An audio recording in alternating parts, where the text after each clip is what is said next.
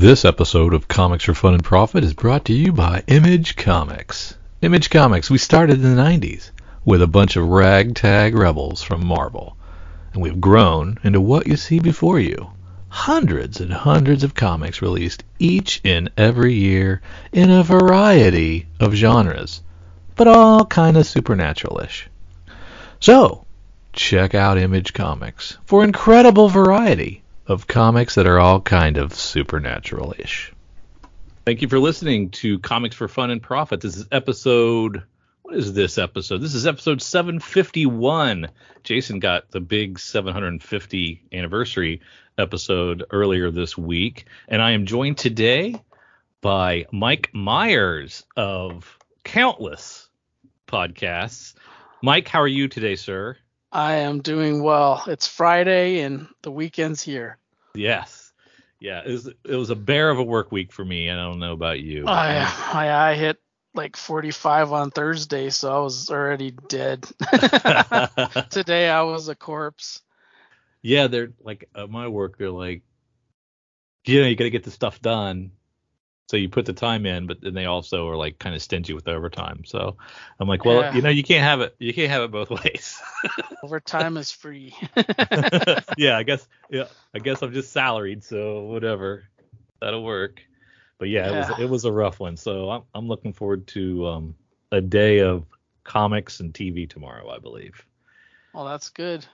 Yeah, but before that, we need to talk about some comics. And before we talk about comics, how have you been? What's going on in uh, Mike Myers' world? Uh, for those that may be listening for the first time and not know you, I'm sure most of our our listeners listen to each other's shows, but just in case, tell them who you are and what kind of stuff you do.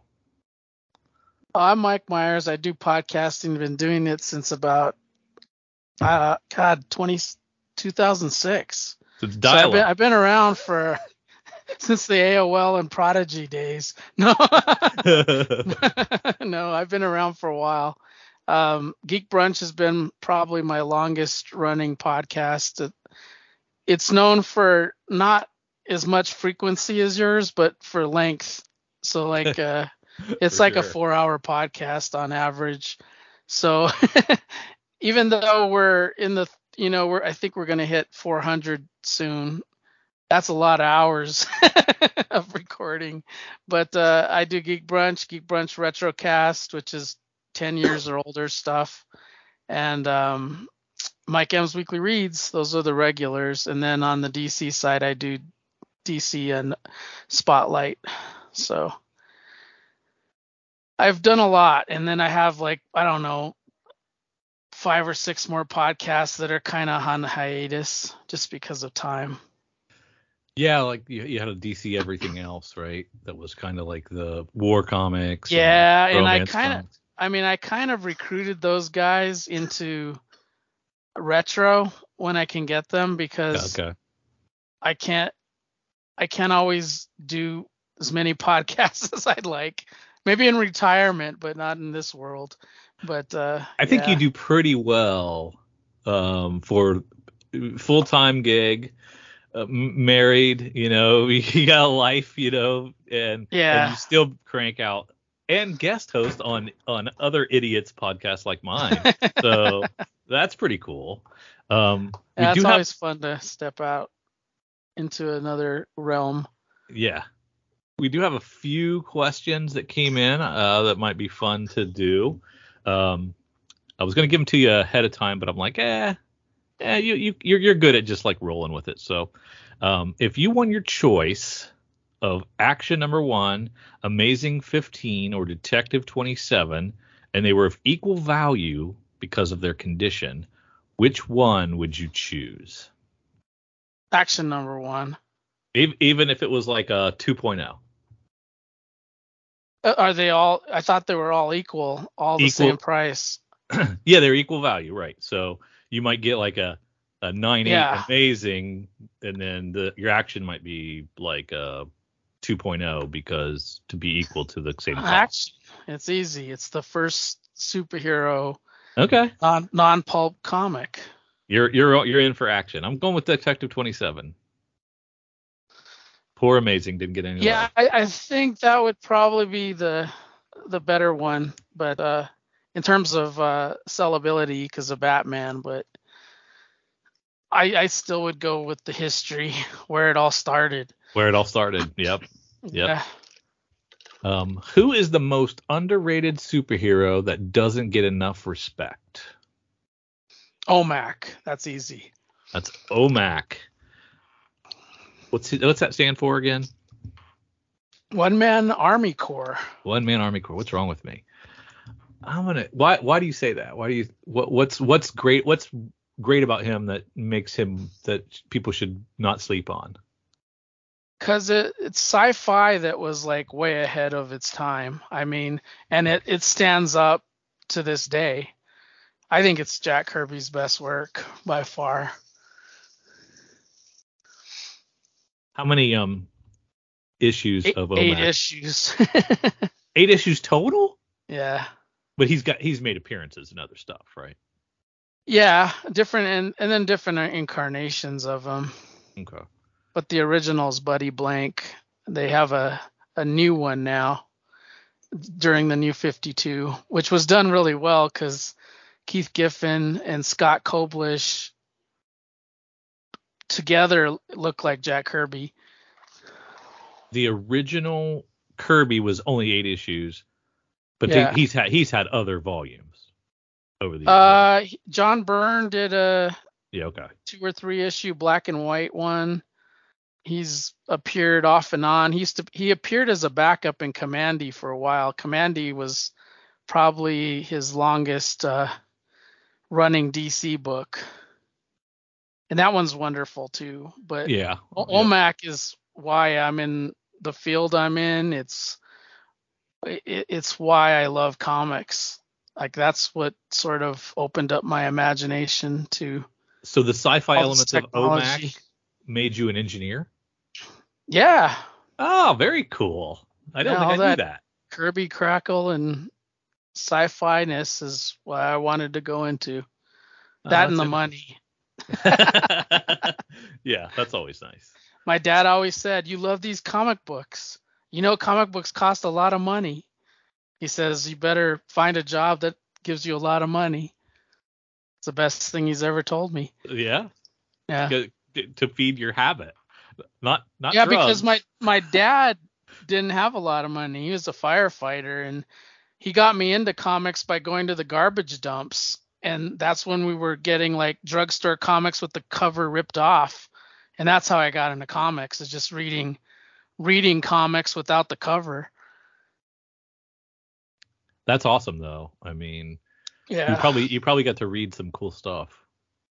Oh yeah, I never knew what half of it was, but uh, I, I I absorbed it like a sponge.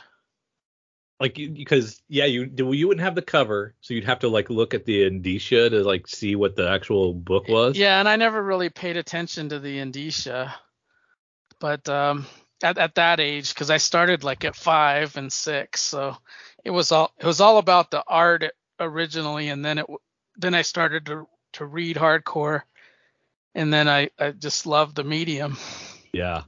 That's cool. and then it got out of control. yeah. I I have heard that you were at 88,000 in yeah, count. eighty-eight thousand comics. Yeah, and that's that's not all in your house, right? That's spread out over uh, Uh, storage storage units. Yes, the newer stuff is in the storage unit.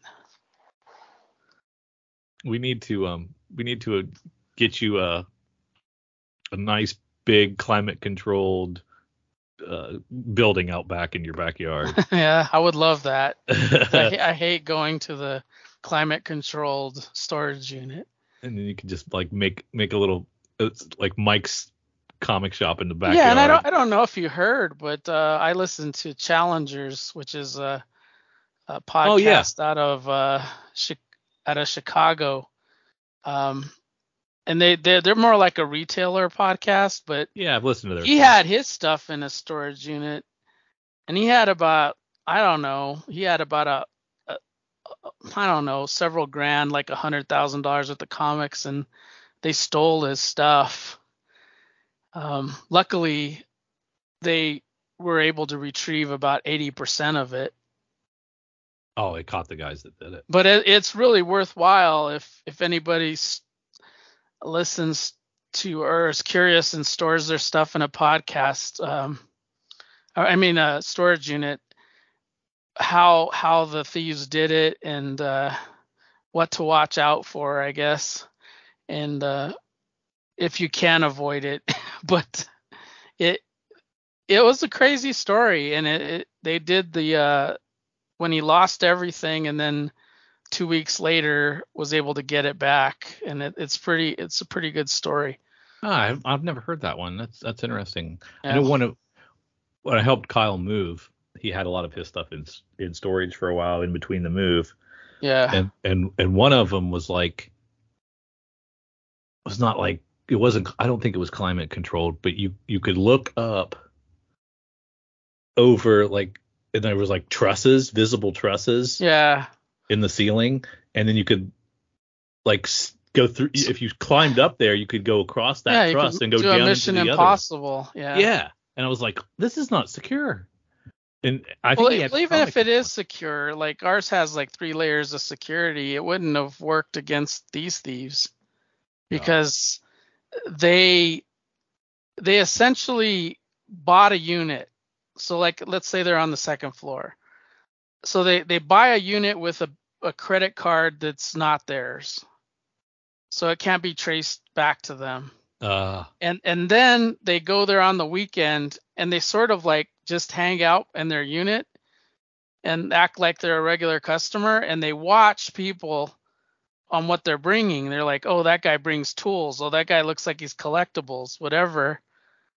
And then uh, the next weekend they might bring like a dremel tool and they don't cut the locks. They cut the the bar that locks the the sliding thing. And they go in there as a regular customer and then they fill the carts and then they take them all out. So when they rob these guys they rob like seven units like of of tools and comics and furniture I mean they just raided everything and it to a regular person it looked like oh that person's just moving a lot of shit out you know in reality they they just There's- took it all out not cool. and then the complexity of it was they were smart enough to go outside of Chicago to sell the stuff. But he has friends and they said, "Hey, there's a estate sale and you might want to look at these pictures to see if it's your stuff."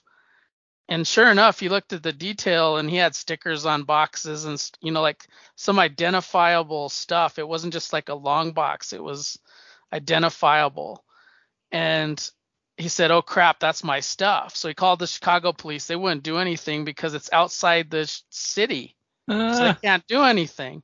So you had to call the police in that other place, and they were like, "Well, we can't do anything because the crime wasn't committed here, but we'll we'll help you at this estate sale." So on the day of the estate sale, they essentially got to this place before with the police and they knew the the pawn shop owner guy so they recovered his books but that wasn't everything that was Don't- 80% of his stuff Dang, that's crazy. but that's it in a nutshell but there's a lot more a lot more details if you listen to challengers contest of challengers Yeah, that's Yeah. cool.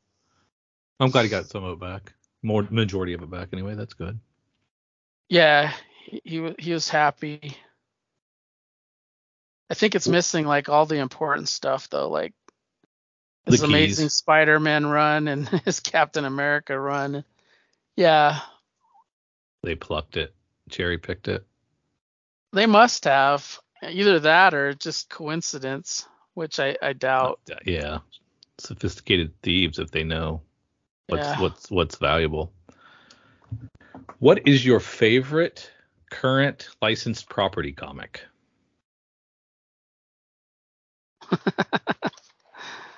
that's tough i'd say mine. teenage mutant ninja turtles Yeah, I can go with that. Mine mine's probably Orville right now. I've enjoyed a lot of those recently. That have come out before. star well, trek oh star wars is really good i like the star wars properties too There's so and many. star which- trek yeah, what is the uh, Star Trek's not as pervasive, but there's there's like a thousand Star Wars comics right now. Well, since IDW lost the license to a lot of their stuff, Star Trek is doing about three monthlies on Star Trek. So oh, okay. yeah, and Marvel's like at seven, I think. Yeah, it feels like it feels like a lot. Um, what is you uh, rank the comic ages? So I guess gold, silver, bronze, modern. Is there another age? I'll go by decade rather than the ages because the ages sort of blur after. Like modern is a long stretch.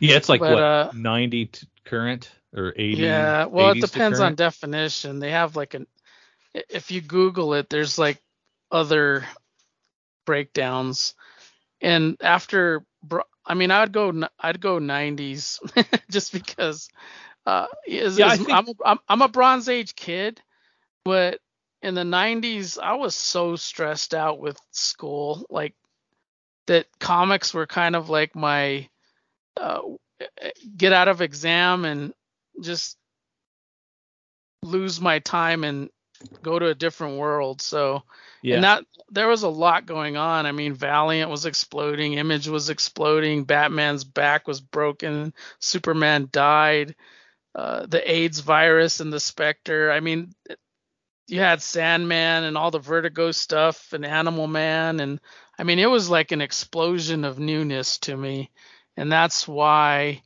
uh, you know, Malibu Comics, Triumphant Comics. That's that's what I don't know. I just I'm very fond of the '90s, and a lot of people crap on it, but uh, they can't take it away from me. I don't care. but Yeah, I mean- I, I would say next to that the Bronze Age, because that's I'm a Bronze Age kid, like the '70s. So uh, I would go with that one next.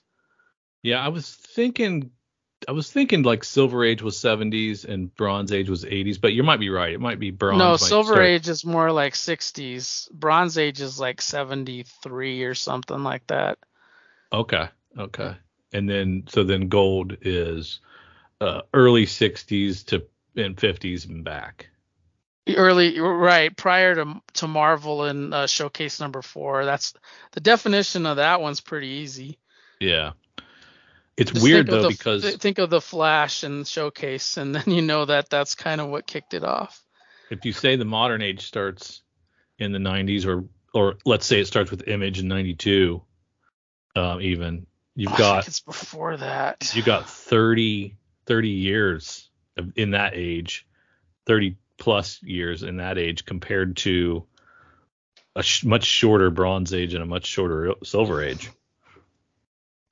yeah, yeah you're, yeah. you're saying Bron- Bronze Bronze Age was 1970 to 1985. yeah so that's 15 years Yeah, and but so for that, me, I'm going by the decades. I would say 70s and then 90s, just because it's so much easier to bound it. Like yeah it's easy to blur the line when you're going across a decade, especially when you're older. Like what's in what?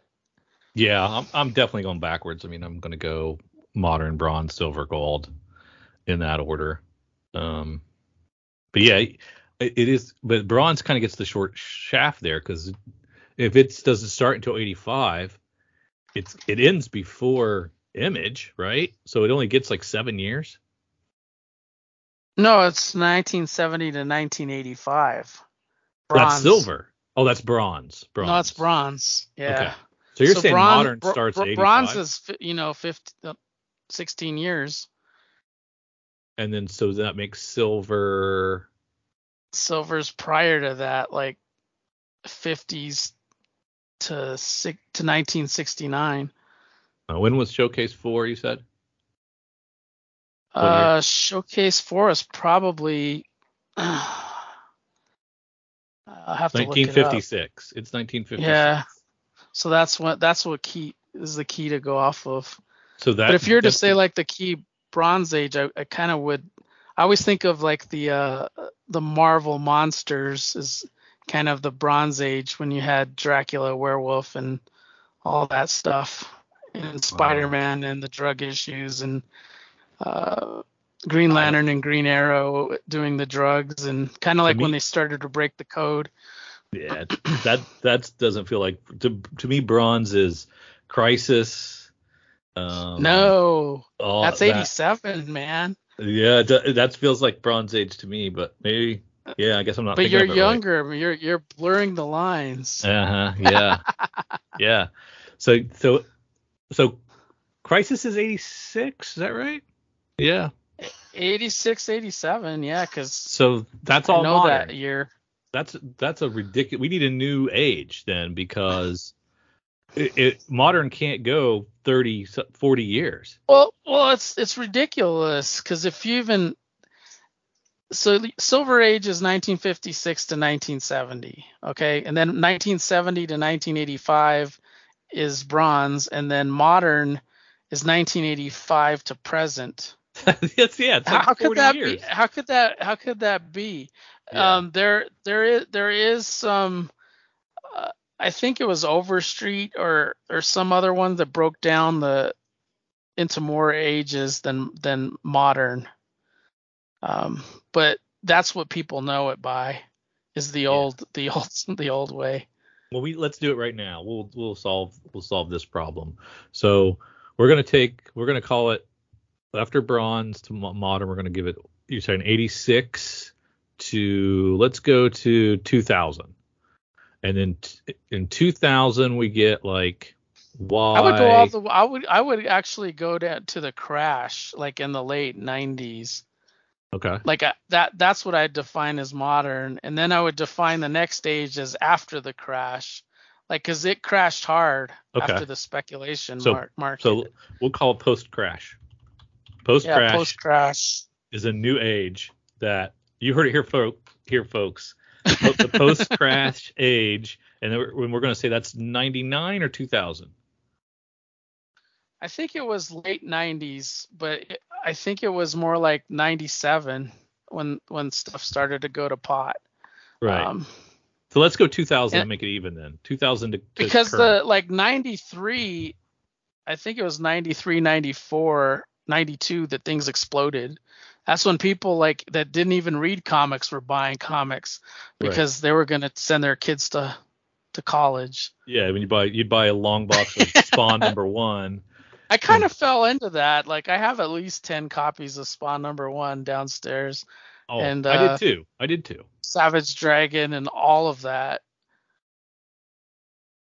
i So, think i have like five death of supermans and all the different prints the newsprint the Yeah, yeah, I, I went all in yeah. I, I was I was i excited never about that. parted with them either so I, I i don't know i've i've sold maybe like five comics in my entire life So you keep even though, like if you have multiple dupes, you're going to keep them. well I, i'm just too lazy and i hate it so much i hate selling comics It is a pain in the ass. Because get I, mean what people bitch about shipping but it's a lot of time i mean shipping and handling it's the handling that costs a lot because it's your time. I mean if you look at the cost of how much somebody makes an hour and you figure oh i have to package this. I have to ship it. I have to worry about it tracking from here to here. I got to haul my fat there, ass down to the post office. yeah i gotta haul- i gotta spend six dollars of gas a gallon to get to the post office to get it shipped out yeah. I mean, that that's expensive, and people don't really care. Do you know what I mean? Like Yeah. the, the the buyer doesn't care. and then you go through all that, and then uh, the person who bought it from you, and you give, let's say you give them free shipping, and then they're like, you know, you said this was very fine plus, and it's probably closer to very fine, so I'm gonna give you a, a zero stars, and then I want my money back. well, well, I I know some guy that shipped a lot of his to mycomicshop.com and uh, ended up getting it shipped back because he was getting a get 40 cents for some of that stuff. Uh, you do, yeah. I know that person too, very well. that person learned a, a hard, hard lesson about about that, and um, at some point I'll go on a rant about those guys one of these days when I get fed up. I, I I get I get their business model. Like I understand it. It's Um, like every They- LCS's they, business they, model. they really care, cater to the buyer though, because in reality, a lot of the times they gave you 40 cents, they could sell it for two. So that is their profit. Based Right. on the condition, they know they can sell it But I because they're, bet my I bet my mortgage that the the comics they have on the rack uh, that they get from Diamond are the same ones that I sent them, and the ones that are on the rack they're calling near mint, and mine they're calling very good. Even though I- mine was unread, theirs are unread. Mine were sealed in in bagged and board. There's no way that it's ever touched human hands, and I'll bet you bottom dollar that they they rate their own shit higher than they rate mine. I, I, I don't think so. And and the reason the reason that I don't think so is I'm a extensive buyer from them. Right. And I normally if I was going somewhere else, I would not buy a VG book. But their VGs are fine. Like they're I know they're a 6.0, not a 4.0. So I will buy a VG from my comic shop.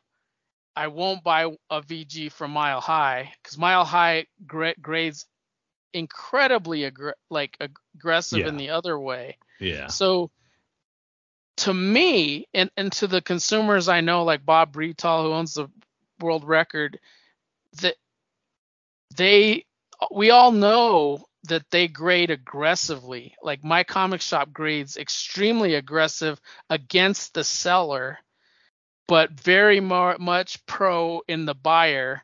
Because if you do it in that order, they're not going to get as much complaints. Like I get the book and I'm like, holy shit, this is this is fine. Like this You- this you're is thinking they way do that with- You think they do it with their own stock as well? Yes, I really do because I I get a lot of books from them in in low grade and they look awesome. I I've gotten some books that they have rated fine and they look very fine to me, like incredible. Yeah. I got some credit with them that I got to burn before it goes away. I don't know if it goes away or not, but I got a I got I got a bunch of stuff in my cart I need to pull the trigger on, and I'm going to see for myself when it gets here. Yeah, do do a VG, uh, just just to see. Well, I'm not. I don't. For my own personal collection, like just to complete the run, I don't care. I don't give a shit about co- condition. I mean, of course, I'd rather have this, but I mean, I don't care between a uh, a, v, a a very fine or you know near mint. I don't care. It, it, it's just uh, it's just going in the collection, and it's going to be part of the run, so uh, it doesn't matter to me. Yeah, it's just, to me a very fine is just as good as a near mint. I I Yeah. don't care. Yeah, I'm not a CGC guy. Um, I, I I I listen to some of that stuff, but and uh, I, I kind of know how things get graded, just in general. Um, but I don't care because Yeah. I, I I buy a a graded book and I crack it open. I, I Yeah, just I, I I think of those as a prison, and then it just an awful way to stand out like on my wall. I just I can't have it in plastic. I I everybody has their pet peeves. Yeah. And like I, I appreciate like I appreciate those people that want to make money. So I, I'm not like condemning you because you put your stuff and you protect it because because that's where it's going to be valuable. But I'm I'm a reader and collector first than than wanting to sell something. So for Yeah, me, if I was buying keys, if I was buying keys, I could see. I, I definitely see the appeal of the being sealed and graded. You know, that that's cool. Yeah, sure. If I'm gonna get a Hulk 181 and I can see that it's been graded and it's, it's sealed in this case, yeah, yeah. at that price, I can I can see the value there. Well, I, I do I do buy those though. I do buy those uh, CGC books that are graded like that, and then I crack them open. Yeah, yeah. I'm not I'm not gonna crack open like. Oh, sorry, Barb. Barb's pointing at herself. She's listening in the living room, and she says, "I crack them open." she she has the uh the she can has opener the right yeah. She's got she's got the special moves. can opener. I think it's like an exacto knife and uh, just cracking it with her hands. She knows how to she knows how to crack it just right without damaging it. Well, yeah, you mentioned Over, Overstreet, and you know, just like clockwork, the good folks at Overstreet, you know, have sensed that uh, with the internet age upon us and print dying, uh, that maybe maybe they should put out an app. Uh, and so they've been working on it for the last 25 years. and uh, Overstreet has rolled out uh, a new database, uh, price guide, website, app for that you can get at various tiers. You can, you can get a ten dollar a month version or nine dollar a month version. You can get a five dollar a month version, a three dollar a month version, and they're like gold, silver, bronze. We were like we were just talking about. And I think they have a free version, and for that you can maybe look something up like you can on mycomicshop.com. So they don't have a lot of bells and whistles there, but it does stuff like. Um, Have you downloaded it yet? I went to this. Yeah, I, I did, and um, I didn't pay. I just Right, right. But I'm just curious because I wouldn't want to. I already have a database that tells me my values and stuff, but it, it's a good marker outside of eBay to have uh, an Overstreet. I, I know, I know. Uh, Kyle doesn't care. He, he doesn't like Overstreet, but but I like it as like I would look to that first if I was selling, uh, and then look at eBay because Yes. eBay is like eBay is like now, but this this is more like a good average. Think of that as your other term. What do they call it? Fair retail value. fair market value. Fair yeah. market value. Yeah. Um, that's kind of like Overstreet to me. That's Yeah. what they think the value is. And your blue chippers, you know, and your like yeah. historical stuff and you know stuff that doesn't move on eBay because there's no inventory. Right, right, So- right. Because there is an age before the golden age called the platinum age Yeah. that has like Tintin and all the other weird stuff, uh, the Yellow Boy, and if you ever go to like a comic book museum, you can see comics from the platinum age, and they have them in Overstreet, believe it or not. But Overstreet's disappointing nowadays because they start dropping stuff like because they can't make this book like I don't know as big as the industry's gotten, and and you'll find like I'll I'll pick up like obscure stuff like from my comic shop, and Ed will pull out the price guide and he goes, "It's not in there." and, Right? and, like, yeah, That's it's like what, disappointing. what what do I do? Yeah, what do I you know? Uh, and then the some of the stuff I you can't look on eBay because nobody They don't- else wants it, so there's Well, no demand. it's not it's not sold. Yeah. Comic Yeah. DB is gone or behind a paywall now. yeah. So, so there's not a yeah, there's not a lot of resources like that. Yeah, I was I've been disappointed in the last couple of Overstreets. Like back in the day, the Overstreet was everything. Like I was like, this is this has Yeah, every that was, single comic ever made. awesome. Yeah, it was awesome. And I would just pour over line by line and try to memorize the stuff. And now it's just like they just kind of like they do shorthand because there well there's so much product, the book can't cover it all.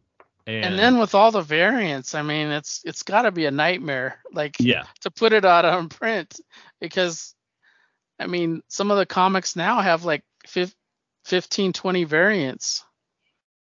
Yeah, and they should have done this 10, 15 years ago. And, And then you have to worry about the ratios, like because you might Oh, have yeah. a one in ten, a one in twenty. I mean, it's it's crazy. yeah, and and I don't know who does a good job of that. Um, with ratios. yeah, That has to be eBay or whatever. There's a lot of weird things. Have you heard of that whatnot? yeah, I saw I saw a little bit uh. about that. I didn't do much investigation on that though. I looked at it and I was I was like, this isn't for me. This is for the next generation because it's more video based. Yeah, and I, I just can't I I don't get the video based. Like I it's more like instead of being an auction, it's like you're in a live auction, I guess. oh really? Yeah, I just don't Yeah. know how it how it works because you're not I don't think you're like linked to anything. I don't know how. Maybe you are. Maybe you have to put in your credit card or your bank's your bank statement. I don't know. DNA, something like that. yeah, it's, it's weird. Like they do that. Like the Instagram guys. There's a lot of Instagram guys that do claim sales all the time, yeah. and that's really that seems weird to me. Like they just put stuff up. Somebody puts claimed. They did. Well, I, I oh, that's but- what uh, that's what Aaron Myers does, and I buy from him extensively. Yeah, I don't get it. His is Facebook though. He might do it on Instagram as well. So I think he might post it on both sites, and then it's first come first serve. And then if they don't get to him in a certain amount of time, he posts it again. I don't know if he's got like this wicked alert checker, but he's fast. Like I I've never had I've never done a claim and then not gotten a book ever. Right, but I mean, what about the guys that aren't you that like have buyer's remorse and like, yeah, I shouldn't have bought that for that much money. I'm not gonna buy that. I mean, how long does he wait before he's like, okay, that guy's gonna Oh, he flip. doesn't he he doesn't ship it until until he has the money in hand. That's legit. Yeah, no fees. so- Keeps the fees away. right. But he still lets you do PayPal with the protection and stuff. Like he doesn't try to hide Right. behind a wall. You know what I mean? Yeah, yeah. Send me your social security card. Yeah. So you still have like buyer's protection, like if something happens. Yeah. All right, let's take a look at. Uh, we've still got July previews happening, so let's take a look at what's going on at Image in July, which is selling what September, be in the stores in September. Mm-hmm. And uh, you and I love Image in different decades. Um, we were talking about that Yes. earlier. You are a foundational Image man that loves the original, what six, eight? Who were the, the original founders? Yeah, Whilce. seven or eight. Wilson, McFarlane. Spertasio's the one that kind of was the outlier. Um, Jim Valentino, Erik Larsen, Todd McFarlane, Jim Lee. uh, Rob Liefeld, Jim Lee, and Marc Silvestri. Yeah. Um, those guys, legends, all.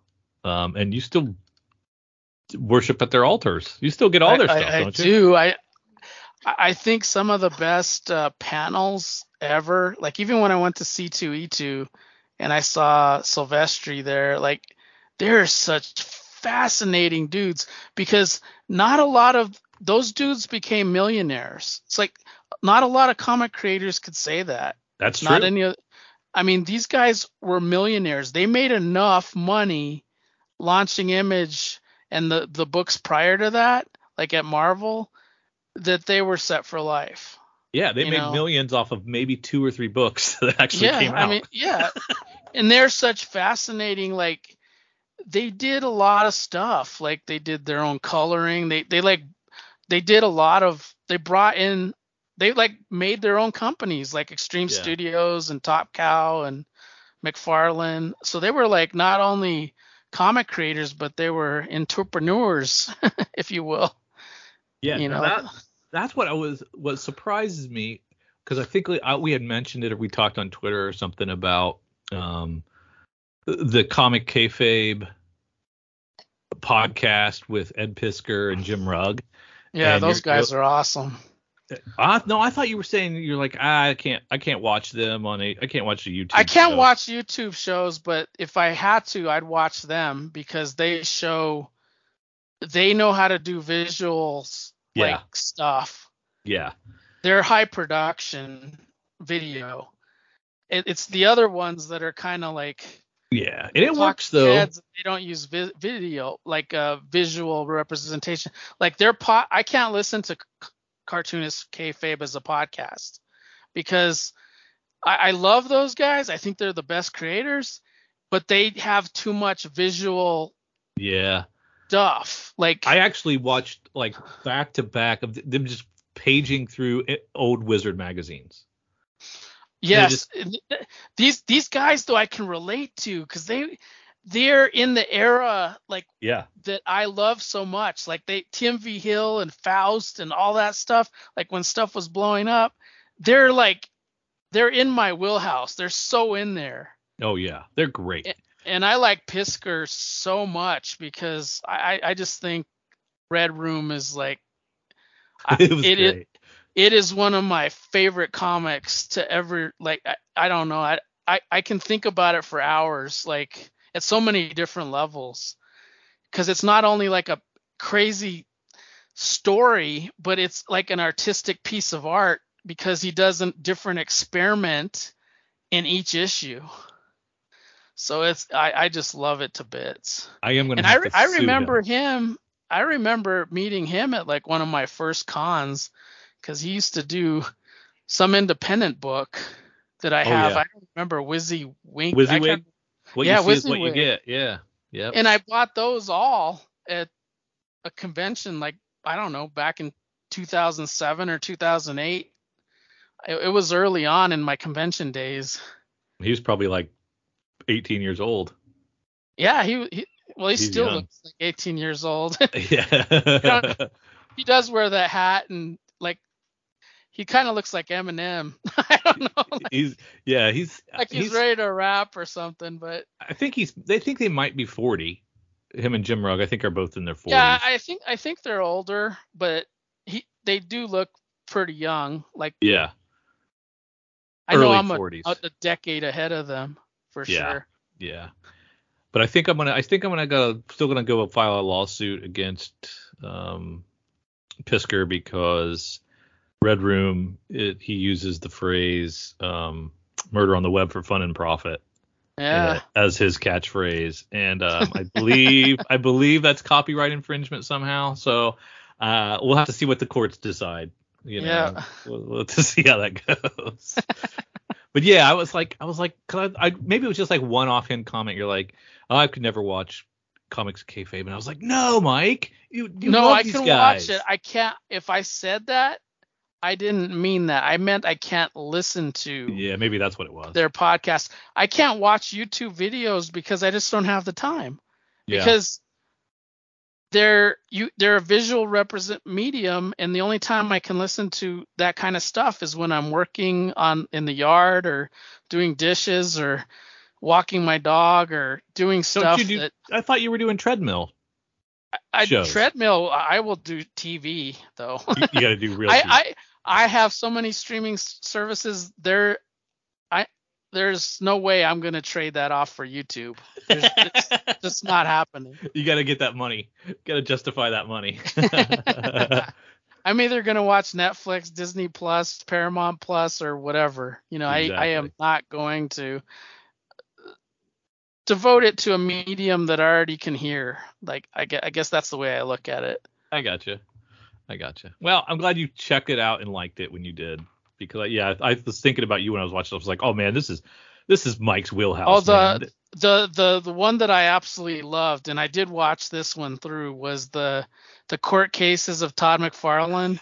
yeah, Oh my God, I was, was like, fascinating. Well, I, I bought the book prior to that, and then I like kind of like read along with it, sort of, as as they were kind of going over it, because they were reading the, as if they were the actual. yeah, they were playing the the parts. Yeah, yeah, and I was like, oh, this is so awesome. Be, again, Todd McFarlane is so fascinating. Like he's, I mean, we're talking about the guy that bought the McGwire ball. I mean. Yeah, and he tried to get into to do cards and now he's in toys and I mean he's he he's just absolutely fascinating to me.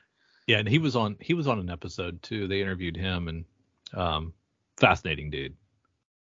Yeah, I I, I absolutely God I adore all of them. Even even Valentino and Even Whilce, what the- oh I love the for- forgotten the forgotten well founder. Wet Wet Works. he in all fairness he could have been bigger than he was but he had like some kind of family medical issue that he had to leave so it if things had turned out differently, I, I think he would have been, you know, more prominent. Right. He's very talented. Oh yeah, for sure. For sure. I, yeah, I've he got. just did a c- cover for Hellcop or one of those books. Oh, I was there for all that launch stuff, man. I remember. I remember the launch. I remember image craze, and then foil covers and nuts. And I still love that. Like I I, I, have, I, I go gaga of the foil or the the chromium. Like the chromium is one of my favorites. No. I had uh, chromium X-O Manowar and Ninjak, and I, I just loved it. Like I, I eat that stuff up. I did fall for the lenticular craze too, not so long ago. So. Oh, I, I like the lenticular. That the lenticular was pretty awesome. And like the new Batman that just came out, it had a what is the acetate cover or Mhm. whatever. yeah. Like I just I am I am I eat that up. I, I just I just love it. Like my favorite gimmick was the bullet hole cover in Protectors. Like I, I it had a bullet hole all the way through the issue. It was so awesome. and the and the die cuts. I was there for the die oh yeah, cuts. the die cuts. I love them. Yeah. Love the die the cuts. the the what do they call it? The holographic images. Mhm. Yep. Yes. Yep. That's why they keep doing this shit because we we eat it up with a spoon, man.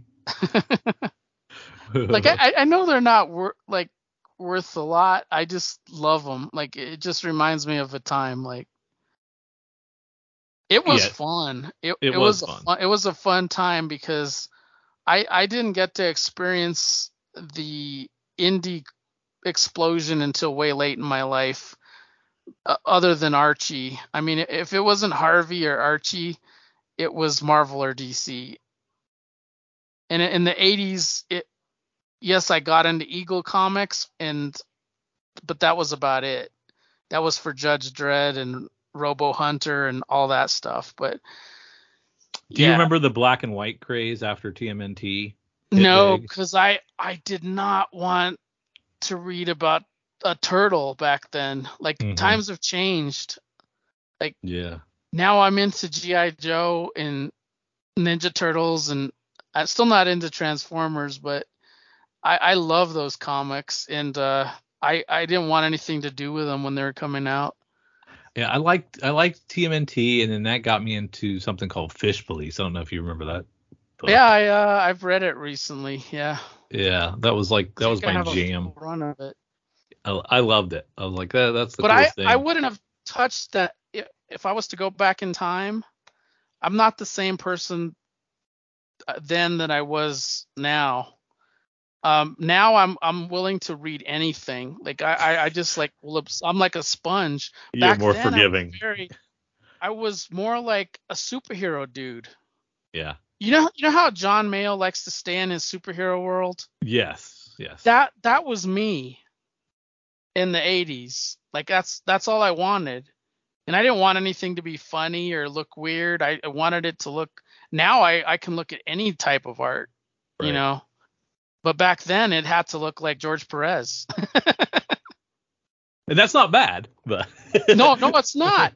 I just I just uh that times have changed. Oh yeah, for sure. All right, man. We got to get into Image. We got to take Yeah. a look at what what Image has to has to say to us. And we're on page let's see, 31 in your print copy, 40 in your digital. Um, we're gonna kick off with a new Jeff Lemire book, Bone Orchard, 10,000 Black Feathers, number one. It's a gem of the month, and Andrea Sorrentino doing the art. It's horror supernatural. Go figure. That's what Image does. Uh, it's in a shared interest? universe. Yeah, if it, it says it's in a shared horror inter, uh, continuity universe with Gideon Falls, Primordial, and the Passageway. Okay. So I'm he's like interested. building his own universe, uh, like Black Hammer, if you will. Yeah, I'm less interested now. I'm more interested because I still like continuity. I, I it like looks it. nice. It looks nice. I like the art for sure. Really, really nice um, cartooning going on there. Yeah, I haven't. I still haven't read uh, Passageway. That was uh, I have it right here on this table, but uh, it was direct to hardcover. Yeah, I dropped off of Gideon Falls halfway through, so never finished that one. I think Lemire's a master, just like Matt Kindt. So Oh yeah, I like him too, but see, like when I think of Ed Piskor and Jim Rugg, I think the little older group of Jeff Lemire and Matt Kindt because they used to hang out at every con. Like they were like they they were fascinating to me because they started totally indie and then Yeah. they went mainstream. But uh and then they went and did whatever they want because they could. yeah, I mean, Yeah. he's right there right now in a panel today with Keanu Reeves. How badass is that? right. I mean, yeah. Matt Kindt, he yeah. because Keanu's the shit. I mean, he's awesome. Like he's just a good person. He said he's going to do John Wicks until nobody wants him to do John Wicks anymore. He said he just I keep hope doing so. I hope so because I'm like a Liam Neeson fan and Clint Eastwood. I'll watch any of that, and they're like Clint Eastwood will just throw one punch in a movie right now, and I'll still think he's badass. he's like 90 now. he is. Yeah. But I did watch uh the chicken movie, whatever that was called, El Macho, or Yeah. Yeah. that was wasn't bad. awesome. Yeah, I got it for free with HBO Max. So yeah, I had to do Yeah. that. Now, Creep Show number one, we got Chris Burnham, Paul Dini, Steve Langford, John McCrea working on this. Uh, this looks cool. Did you watch Creep Show back in the day on HBO? That was Tales from the Crypt. That was Tales from the Crypt. What was Creep Show? Was that Showtime's version? Creep Show was a movie. Okay.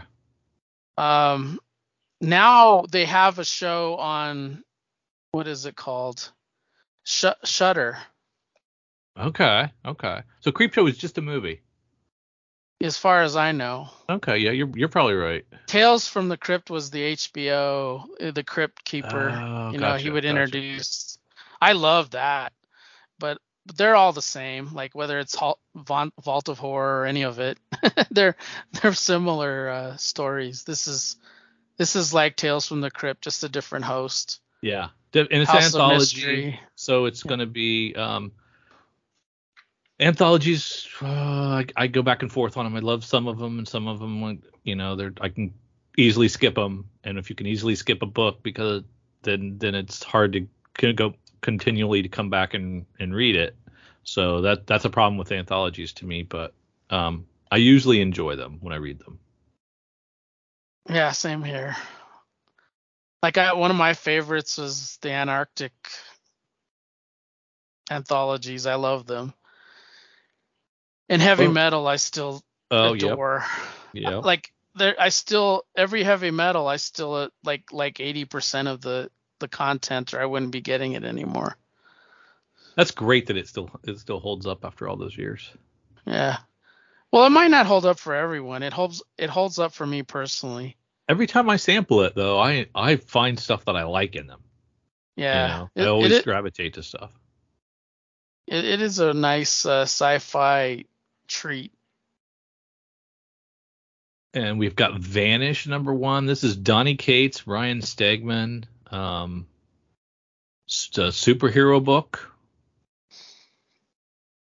and uh, tons of covers. It's um, this is these guys were both on Venom, right? Yeah. Over at Marvel. I will probably sample this, even though I'm not a huge fan of superheroes on at Image. I'll I'll check it out. Yeah, I will too. Um, I do like Donny Cates more when he's out of the super. I mean, out of Out the of Big Marvel Two. stuff. Yeah. I really like crossover. I thought that was great. I yeah, I love I love his like Dark Horse stuff before he became big. Like it's just amazing. Oh yeah, well, he had a team book over there, didn't he? Um, He had a lot of stuff over Yeah. there. Um, but I Ghost Fleet, a bunch of different books that I absolutely liked, and uh, now now he's sort of hit or miss for me. Like uh, his Hulk is really weird. Uh, I am I'm trying, but I'll, I have to fight through that one. yeah, I dropped it. so Yeah. yeah. Um, then He- we've got I will give him this though. He always does. He always tries to break the mold and do something different. Yeah. So I, I I do like that about him because I don't like everything to be the same. You know. and he made some specula- speculators some money because he was always Yeah. trying to trying to he, he knew what he was doing you know um you got get collectability going so got people excited about it a lot of stuff going to second and third and fourth prints because of If you look at the he did. preview pages, it look awesome. They're Yeah, they really do. well well rendered.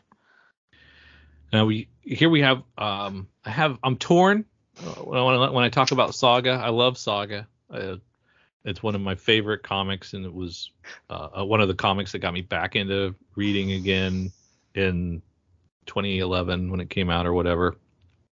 2012 um 2012 because it's celebrating 10 years of saga with their 10th trade paperback covering uh, the last five issues which is 55 to 60 so if you do the math uh 10 10 years of saga 60 issues six issues a year so all those hiatuses and planned breaks pretty much break them down to an every other month cadence um so Yeah.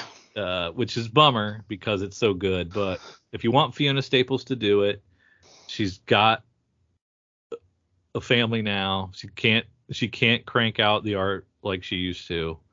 Um, so it takes her longer. So I I don't think I want anybody else drawing this book. So I gotta wait, and that means I get one issue every other month, and I'm okay with. It. And that's just the way you got to do, right? That's the what you got to do.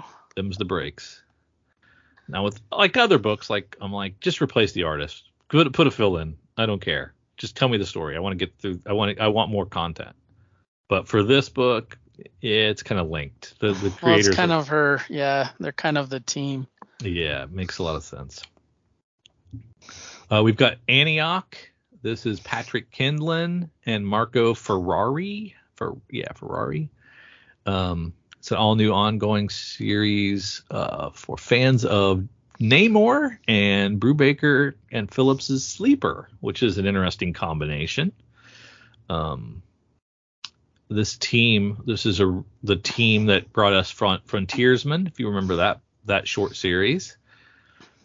Um, looks kind of interesting. I like the art. Yeah, I'm I'm gonna try all of these. Yeah, I'm gonna try this one. I'll be trying this one.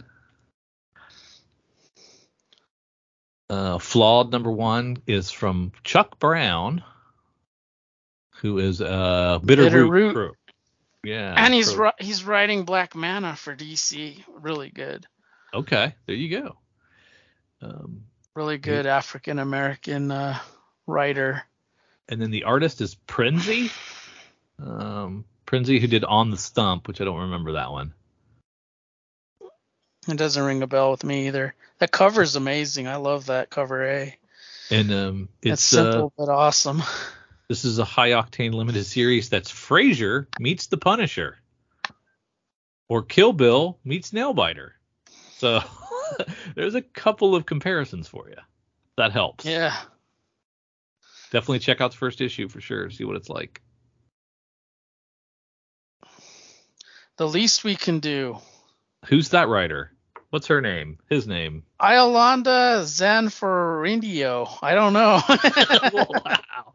That's a rough one. Alicia Romboli. Doing the art, yeah.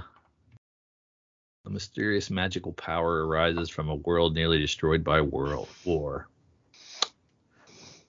I like the look. Looks like an aftershock book a little bit from the cover. Got that style. I like the interiors. Yep, worth checking so- out. Uh, Chris Ryall giving us Onyx, a one shot with Gabriel Rodriguez and Jay Fotos, another horror science fiction crossover. It's a robo. Go I love I love Chris Ryall, but uh, just to let people know and be cognizant of what's happening here.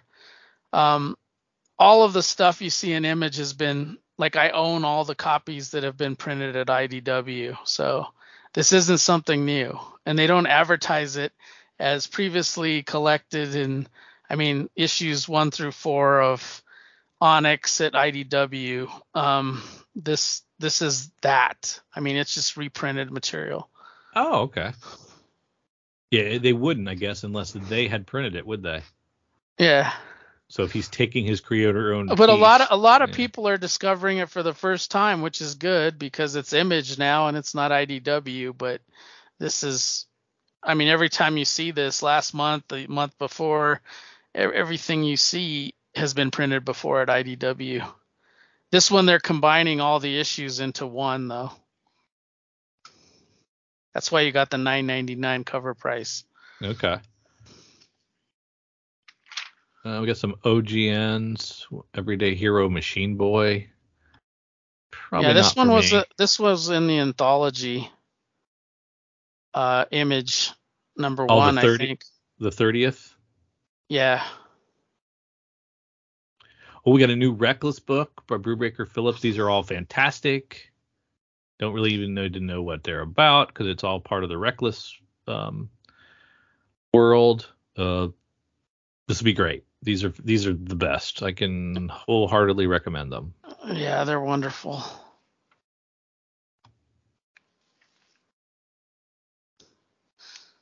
I love that it's viable too. Like they can go off and do one of these every four months, five months, put it out, make a shit ton of money, do another one. I love it. And the the nice thing about it for them is it's sort of like an evergreen because like you could see if you missed any of the issues, you could buy all of them again. Mm-hmm. So And you can get it as a hardcover. Or you can jump in at any time. You just have to, you know, know the issues because they don't say like volume one or whatever. They're reckless and then the name. So you have to sort of look up the order to read them. Yeah, they definitely give you a little more if you've been with them the whole ride. You definitely get a better experience, but they are incredibly accessible, and you could pick, you could read them out of order if you wanted to. That's true. It's like watching a movie if you don't get all the Easter eggs. Yeah, yeah.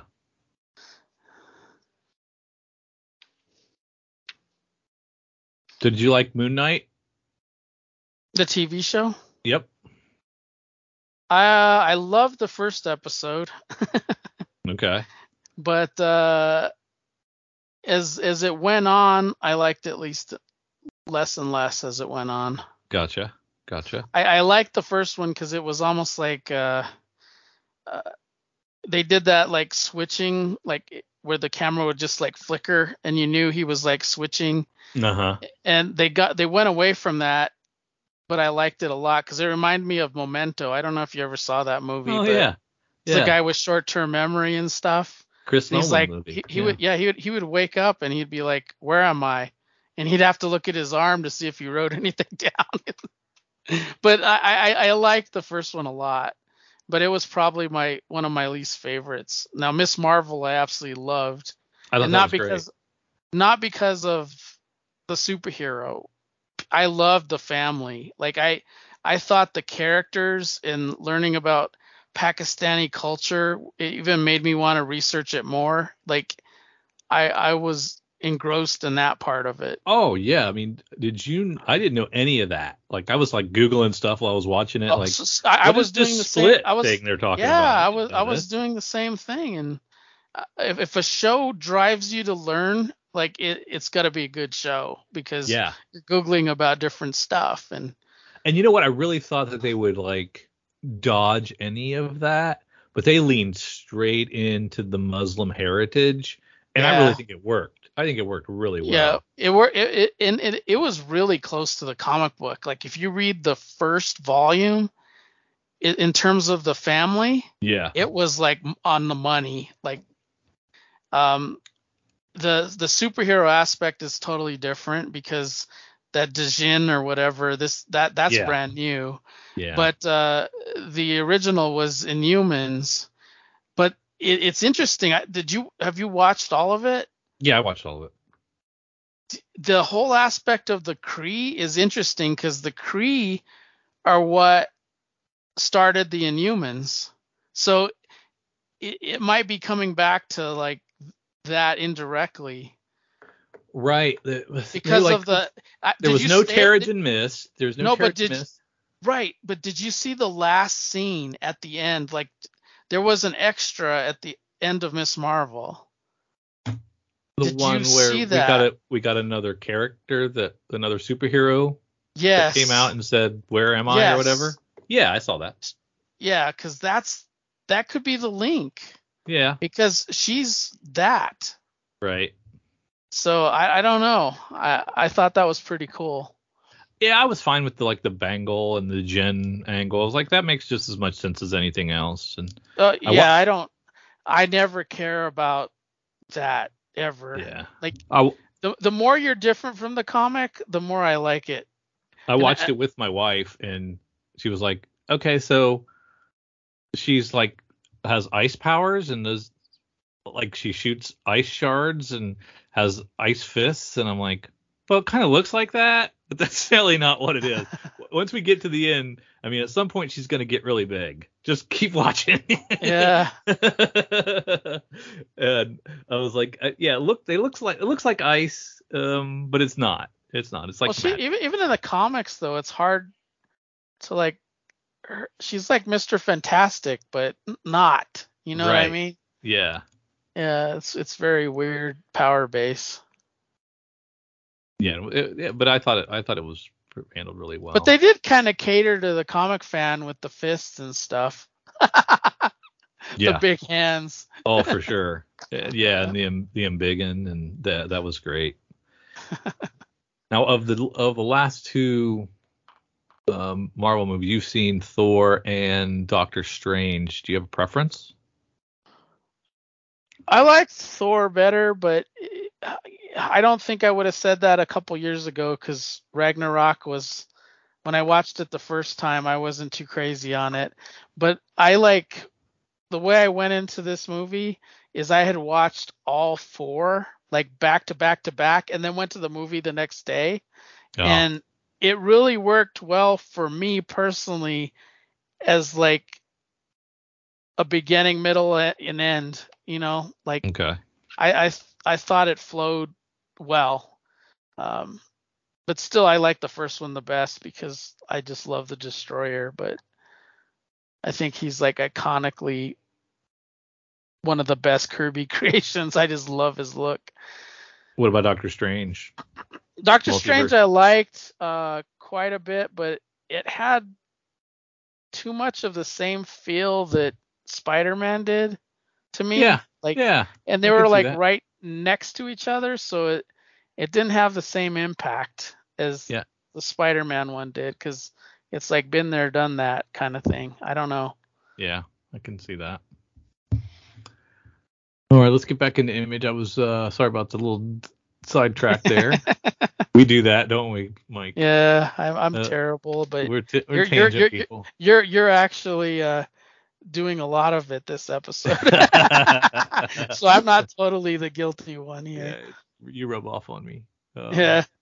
on a page I'm on page 69 and it's uh 20th century men number two above snakes number three um beware the eye of odin four dead lucky two i haven't read any of these yet i have them they're just stacked up i'm like 50 issues of comics behind where i need to be Yeah, I just picked up Above Snakes. I was gonna skip it, but I I heard about it and because it was Western, I decided to jump into it, even though Yeah. it's supernatural Western.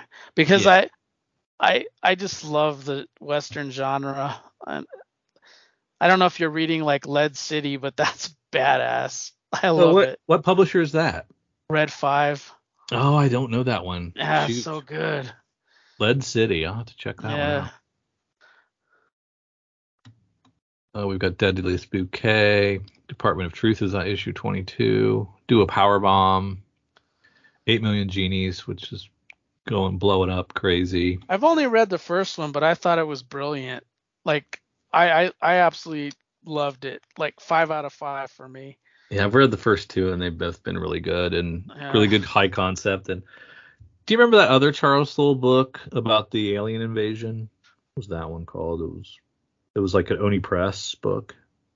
Remember that? Oh, the space one. Yeah, I know which one you're talking about, but I can't remember what it was called. that was a high concept, you know, that he did. Yeah, I, and I he's love pre- he's pretty good. Yeah, I, I like Charles Soule. I he even just- like his Star Wars stuff. that. Yeah, that I kind of given up on. So I was really glad to see him do something like this again and get me excited about his work again. But yeah, Brian, I think he and Ryan Brown were on that book too, and I don't know why I'm spacing on it, but yeah, it was it was a really great great series. Firepower I've dropped, sadly. I just got I'm just too far behind on stuff. I had to cut some things loose. Golden Rage. Um, I'm excited to read this first issue. I haven't read it yet. See, uh, the the difference between me and you is you you have the smart to say oh, I'll just cut it loose because I don't got time to read it. Me, I just I just keep stockpiling this stuff. It's the Mike. it's the Mike Myers Memorial Library, man. That That's will have at some point we'll have every single comic ever written. if things go right according to plan, you will have every single comic ever ever written in your library, which you can read at your right, leisure. Right, right. And and my wife said it's fear of missing out, but it's not because I don't ever read read it on time. yeah, Do, Yeah, you know you what I mean? yeah. Fear of just Be- missing. well, there, I mean, there's the people that that fear I, I got to get on this right away, right? Right. I I can listen to a podcast, hear somebody talk about it, and then read it ten years later. yeah, yeah. I don't care. Yeah. I do t- I do like to read comics roughly in the week or two that they're out. I try I to. don't, and I'm glad I, try. don't because I I would feel like it was more work. It- like by the way my brain, my brain and it uh, the way my brain works, it would feel like it's more work if I felt like I had to read it. and then it, it it also would make me more moody because sometimes I come home from work and uh, if I'm like just pissed off, I might not want to read a comic book because then I judge it. Yeah. I might judge it harshly because I'm not in the mood for it, but I feel like I have to read it. So like when I read a comic book, I really feel like reading it. Yeah. The downside is you become extremely far behind. I, I like I it makes me it made me pare my reading list because I I discovered that it's that I'm really going to average around three or four comics a day, and to get beyond you know, it's really really tough to ask for much more than that. So that keeps me under 30 a week.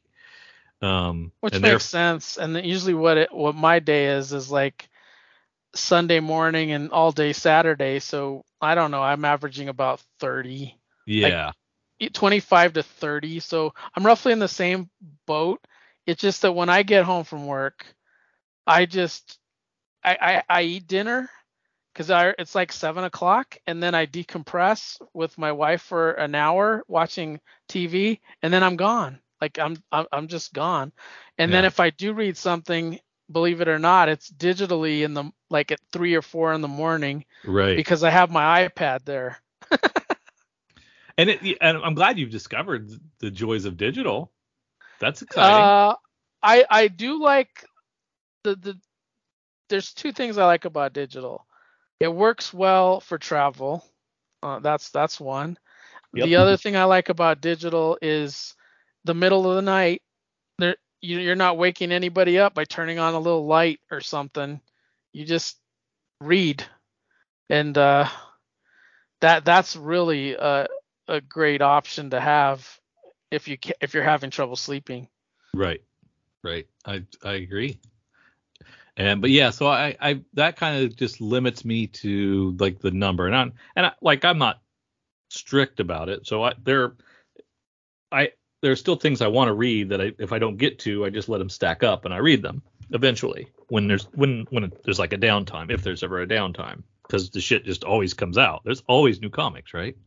Yeah. So so but but I do have but like do you do you ever find out though that like you have a pile there and you you're gonna read it, but you might not be in the mood for superheroes that day? Like Right. just I don't want to read Spider-Man today.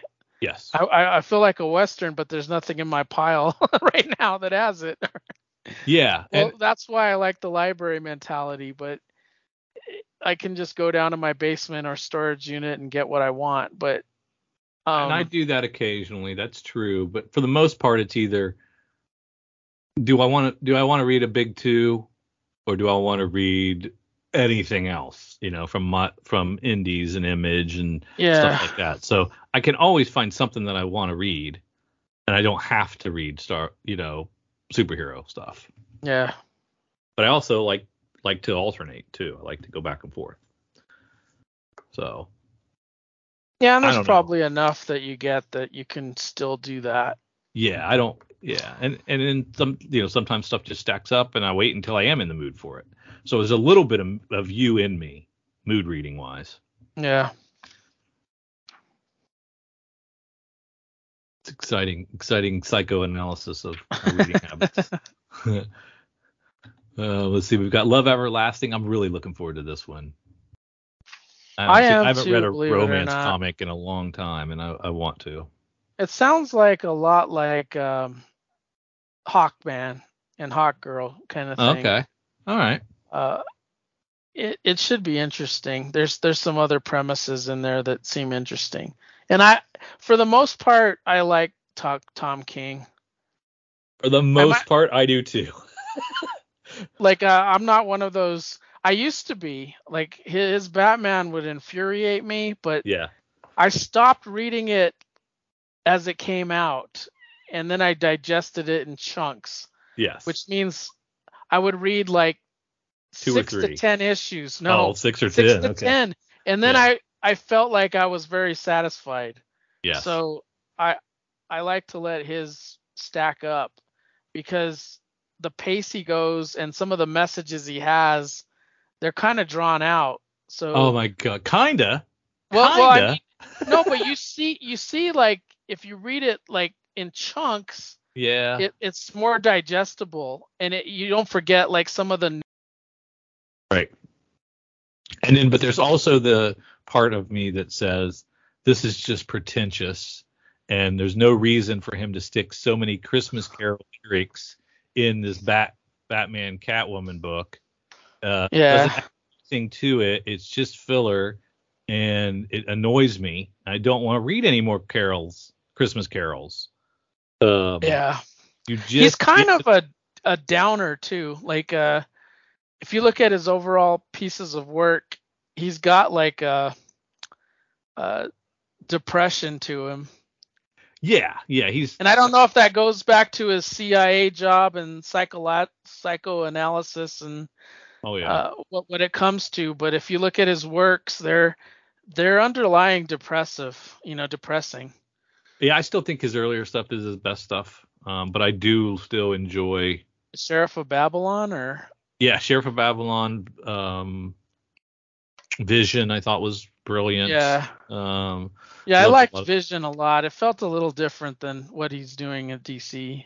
but you know, I still like I still like stuff that uh, like the Batman stuff he's writing is good. It's just better in chunks. Um, I agree. and so I'm I'll freaking read this. Human Target I thought was good. Oh yeah, it's really good. So was Supergirl, and I I've liked. uh, I I thought uh, Strange Adventures was brilliant. I I loved it. Yes, but I am a sucker for Adam. You know Adam Strange. I I love that character. yeah. and it was sort of like the deconstruction of that character, but it was really well done. Um, I loved it, and and I liked his uh, Rorschach a lot. Oh yeah, that, I, that I was absolute. That felt like to me, it felt like Alan Moore was reading it with all the underlying messages in it. You know, it, it was a great read. and I read that issue to issue. Um, Yeah, and it broke like the fourth wall with like Frank Miller and yeah, had some really good stuff Steve in it. Ditko and like everything. It was amazing. I didn't feel like there was any filler in that. No. I felt like it. Everything was kind of in, all the words were everything important. everything mattered. Yep, I agree. 100%. but I, I do. I still think it probably would read better in a in a hardcover, but I enjoyed it as it was. yeah. Okay, Middle Society number five finishes up. I love that Zack Kaplan book. Well, I've only read one, but I loved it. Um, There's actually Blog. some I'm caught up on. Gunslinger Spawn, King Spawn, There we go. Spawn. Uh, that stuff's wonderful. Like, it's really good, and it's all intertwined, and it's all coming out on time. I don't know how he's doing it. He's probably got a stable of writers. Well, he's always been of the image, you know, seven that we were talking about. He was always the one that was sort of coming out regularly. Yeah. Yeah. Most of the others were super delayed. Oh yeah, Old Dog, I'm excited to read this with Declan Shalvey and Greg Smallwood. That's a great team to me. Um, that also domain. was uh, image, right? yeah. Yep. Uh, public domain. Uh, that was, the first issue was great. I'm looking forward to more of those. I haven't read the second issue of that one yet. Rogues Gallery I haven't read yet. Seven Sons I haven't read yet. I haven't read the new Shirtless Bear Fighter yet, but I will. I dropped Silver Coin. I Uh, like that one. At least what I've read. Yeah, I read like the first three and I liked them, but it was like one of those anthologies where I was like, oh, okay, I get it. I don't have to read it. Um, Sins of the Black Flamingo I thought was really good. Um, Skybound presents After School. I read the first one and liked it a lot. I haven't read anything since. Starhenge I haven't read. Texas Blood I'm current on. I love that book. Yeah, that's a good one. Time Before Time I dropped off of that. Around I like 12. that one. You still reading it? I'm not caught up, but I Yeah. I've read like the first four. Yeah, yeah, the, that yeah, I thought it was I thought it was good. I just gave up on it. Town card called Terror. I think I'm way behind on that one. I only read one. I like that one. Twig. I'm current. I think I read the first three of Twig. It's pretty interesting. I stayed off of that one. Um, I it just looked like a Yeah. Jim Henson type thing to me. But, Yeah, it's uh, like it's like his other. I've never been in like Labyrinth or any of that. So Mhm. I, I It's like I hate Fairyland at, or Middle West. It's basically like that. a town called Terror. I like that one's Yeah. really Mhm. good. Unnatural. I'm not gonna read any more of that. I'm not doing I it. like that one. I like the first one. I didn't read the I like second one. Mirko and Dolfo. I like a Red Sonja. Oh yeah, Yeah. she's just writing that too. She's not doing the art, isn't it? Right? Yeah, she's just writing it. Seems like she's one of those artists that turns into a writer. You know what I mean? Like some of like them. Chip yeah. Zdarsky. You know, like yeah, you just never know. Write, he's more of a writer now than he is an artist, but he was he started off as an artist. Yeah, that's cool when that happens and it works. I like that. Walking Dead Deluxe. I'm still in the bag for this book. In its third or fourth iteration that I've read now. I am into uh I am getting that, but I didn't have the originals. I think I have from 50 up, but I don't have 1 through 49. Did you read them in hardcover or? I did the deluxe format. The del- Yep. Yeah. It was a good way to read it It's a great way to You know, read it. Yeah. because Great. it's like 12 issues at one shot. Um,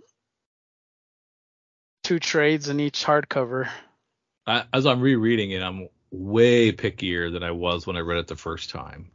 Now I'm like, that's a dumb idea. Why did he do that? Or that character, that character wouldn't have acted like that. And because it's all clouded by the show, right? You know, now that I've eh, seen It- the well, show. they're so different that if you're crossing it, it might.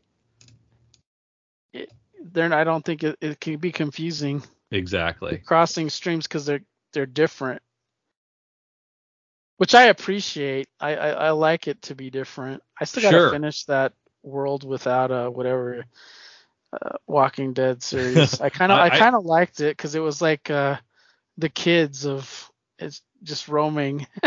I really liked the first season, and then I haven't finished the second season. yet. yeah, I I need to get back on the second one. It's like Lord of the Flies. I don't know. It's kind of like a bunch of kids that shouldn't be together that are kind of on this this uh trek. Yeah, I was kind of thinking they would go on a little further than they did, but You know, just two seasons. Okay. Yeah, the the first season was more of them trying to find the the family, right? The father. Yeah. Yeah. But then you have that like the that big bulky sad guy, you know, that Yeah. has that crazy past. I find him fascinating. You have the kid that's really incredibly intelligent and then the the one that is kind of this brute with a a wrench, right? yeah. I like him. Yeah. I like the idea of that kid. Any other image stuff you want to touch on before we move on? Uh, just that trade uh, is is worth getting. The the vampire one, I like that one a lot. Um, I think the art in it and the colors are are really cool, and the whole idea of a vampire making these humans vampires when he's not supposed to, and now he has to hunt down all the vampires he created, or they're Yeah. coming after him. I I, I love that bloodstained teeth. Uh, I like this that comic book quite a bit. Yeah, it's great. That's a really good one. All right, let's head over to CBSI's Hot 10. And the number one is right in your wheelhouse. Spawn number one, the blank San Diego Comic Con variant, one in 1500. It's a signed Todd McFarlane. Um, let's see, looks like it's selling for 100, 150 unsigned, 175 to 200 signed. I bet you that'll go up. Yeah. I would love to have a copy of that. I think that'd be cool. Yeah, I used to, man, I ch- I chased exclusives at C2E2, and that is an exhausting enterprise. It's exhausting and it I I don't like to do it, but I I can see why you'd want to do it because it, could, yeah. it could it could pay for your ticket. I mean, it could pay for some of your hotel and And I'm not saying it wasn't fun. You're lucky. It- it- it's it's fun if you get them, and then it's really fun if they hit. You know, but yeah. I also way more enjoyed hanging out in all artist alley and just chit chatting with creators. So yeah, yeah. um, than running from booths and standing in lines. Um, so I did it once. Yeah. My con con life has changed dramatically. Like I I go to cons now and I'm like they're very little. but uh, I like it because it's it's it's such a social way to meet friends now. That's like my top priority. I used to schedule everything and now I don't schedule anything. And I'm more comfortable doing it. Like I don't get anxiety or stressed out whether I'm going to get this art by this artist uh, to do a commission. If he's going to give it to me by Sunday or say I'll ship it to you and then you have to wait months. I I don't worry about that stuff anymore. So a lot more comfortable. Yeah. Uh, the Mandalorian number one, the Adi Granov San Diego Comic Con black and white variant, 140 bucks. Um, quite pretty. It's Rodney Barnes and Georges Jeanty. Kind of nice. Yeah, if you do both of those, if you waited in line for them, and you'd have be at like three hundred and forty dollars right there. yeah, that would take care of your San Diego Comic Con ticket, wouldn't it? Yeah. Um, we'd have press passes though, so we wouldn't have to pay. um, I've Grim. never got a press pass before, but uh, Oh, you never have? uh, I I may have at one Baltimore Comic Con, but uh, it was such a pain in the ass. I would never do it again. I didn't have any problem with C2E2 and Wizard Wizard Yeah, Con. I didn't even try C2E2. Yeah, sometimes they're sometimes they are a hassle though, and you need to be affiliated with a publisher or something. Yeah. San Diego's probably the one that's be a, that would be a challenge. Uh, Grim number one, uh, the Veronica Fish San Diego Comic Con variant. This is, this book has surprised me. I didn't think I was gonna like it because I think was it you that mentioned that it was a Karmen ripoff? Well, I say it feels like Karmen, like th- just the underall Yeah, there's a lot of similarity there. There's the similarity of- there, but it, it's it's different enough that Yeah. that I'm enjoying it, and plus it, I like I like that after death kind of concept anyway. You Mhm. know. Uh, here's one that I've I've found in my box and threw up on eBay because uh, it's heating up. Is the Advanced Dungeons and Dragons number one? I found that in my old old long box and said, well, hell, I'll, I'll sell that for forty bucks.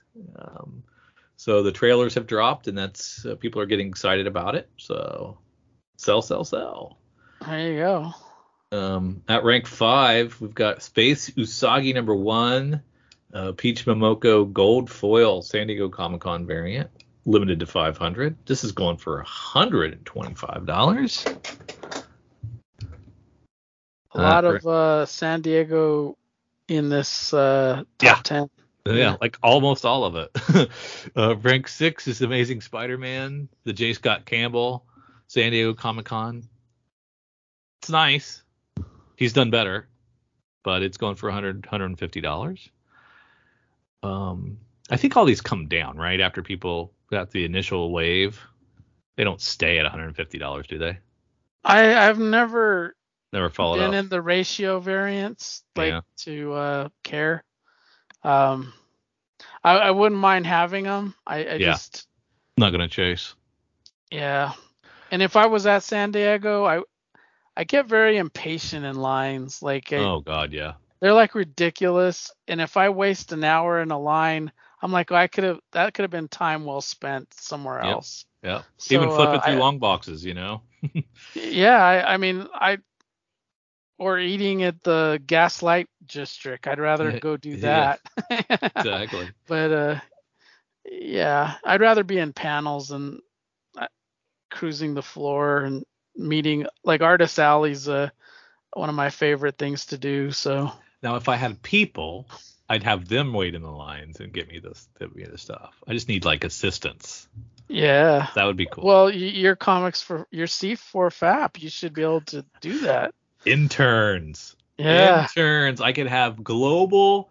I could have a global network of interns that go to every con representing C4 FAP and get me s- cool stuff. I love Yeah. it.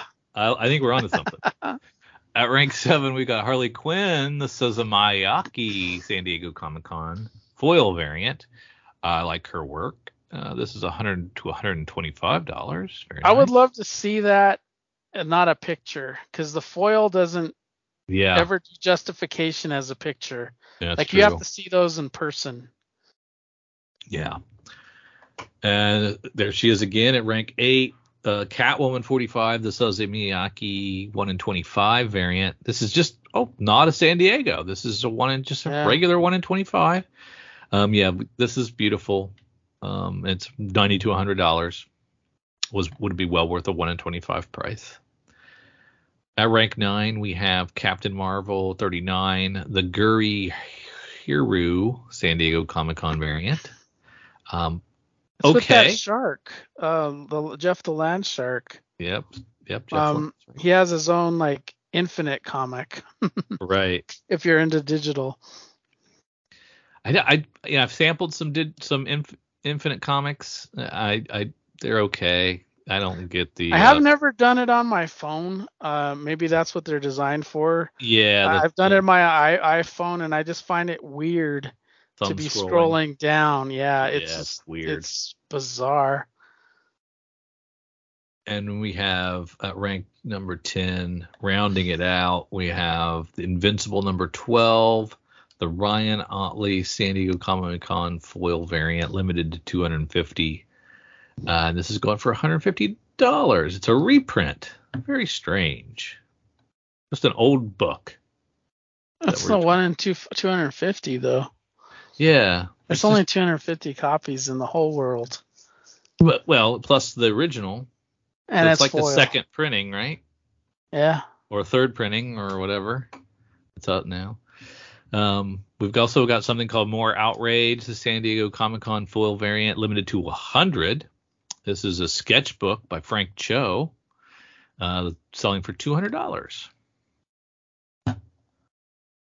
And uh, their old old book in their honorable mention category is Beware Number Nine, an AC Hollingsworth art piece, an 8.5 clocked in at $3,800. The new Overstreet app may want to get in this century as it has it listed for $450 in this grade. That guy takes the same tack that Kyle does. I, I'm guessing. that looks like a great cover though, like two water skiers behind a, a skeleton that's driving. This this is a comic that I would have picked up off the rack and been like, I gotta have this, mom, mom, mom, mom. Can I have this, please? Yeah, I love that. I love Yeah, that cover. It's really good. Very, very cool. Uh, now it's time to take a look at final order cutoff. This stuff's coming out um, in a couple of weeks. You get a chance to snag a copy, your final chance to snag a copy. And let's start in DC with um, items that you'll need to secure by the 24th. Um, so we go to our friends at Lunar and take a look at some of the things that uh, are being offered one last time. The new Chuck- Upcoming F. Are you on the ones that are which date? uh, f- f- 724, 731, 724, 724. 724. Wow. Yeah. yeah, so Sunday. Okay. Uh, Batman second printing for 125. Um, I enjoyed it. I enjoyed uh, Chip's new foray into Batman again. Um, I don't know if I'm, it was amazing, but it was pretty good. Um, have you read? Are you current with World Finest? No, but um, I will be because uh, we're covering it on DC Spotlight, so I have to catch up. Oh, very good, very good. Yeah, I look forward. I have to do it t- tonight or tomorrow. There's plenty of covers to choose from for issue six. I don't know if that'll be Yeah. out by the. Well, no, you. I guess you're going to read the first five issues. Yep, if that's what's out.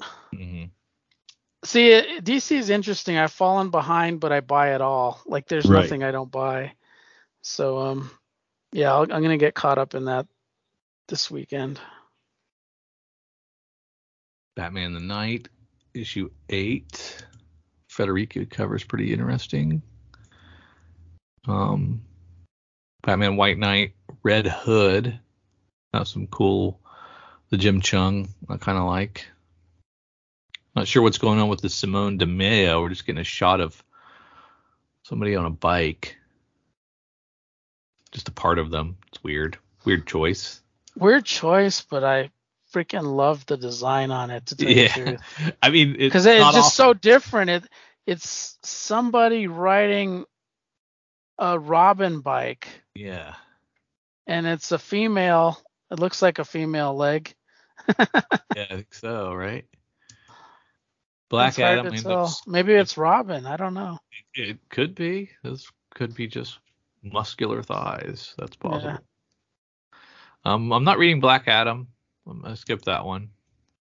But those have some nice looking covers. Why are you skipping? You don't I- like? I just, you know, cuts had to be made, Ah, so I, so I bailed on Black Adam. he's such a cool character, though. He's he's that shade of gray kind of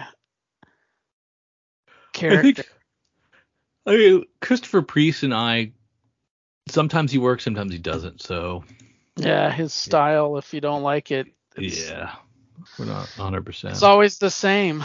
Um, with those words in the middle and Yeah, flash back and flash forward and yeah, flash sideways. yeah. All You gotta right. be ready for it. Um, there's a Catwoman 46 Sozomaika cardstock variant, which she's looking pretty um, seductive on. That might be of interest to folks. Uh, people like the Jeff Dekal swimsuit variants, so that cover C could be hot as well. I like that one. Yeah, it's nice as well. Very cool. Ooh, Tula Lotay. I God, I love that woman. Yeah, she's doing that's pretty great too. She's she is one of the nicest women to ever meet. Just pleasurable to talk to. I mean, aren't all women creators pretty awesome though? No, some of them that I've absolutely adored have been real not I, I could say like they're introvert or they seem really introvert. Oh. And then there's some that are really extrovert. And Like who? Lute is extra extrovert. So who who's the introverts? I'd rather not say, but uh, Uh, I've come on, let's out them. I've kind of commi- I kind of got commissions from them, and it was really hard to get a word out of them. Like, you know, I love their work and stuff, but it's they they were heads down, kind of I'm working kind of thing, you know. Yeah, Yeah. I got you.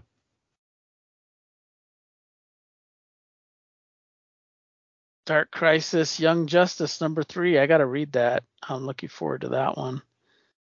Yeah, I bounced on that too. I like the Young Justice. At least Peter David's Young Justice. I haven't given up on DC versus Vampires though. I've been enjoying that. All the different iterations. It's been fun. Oh, I do like that. Miss Marvel. Yeah. The Leslie lyrics. Mary Marvel. God, it looks great. Yeah. And the uh, she she does a lot of uh, dynamite covers.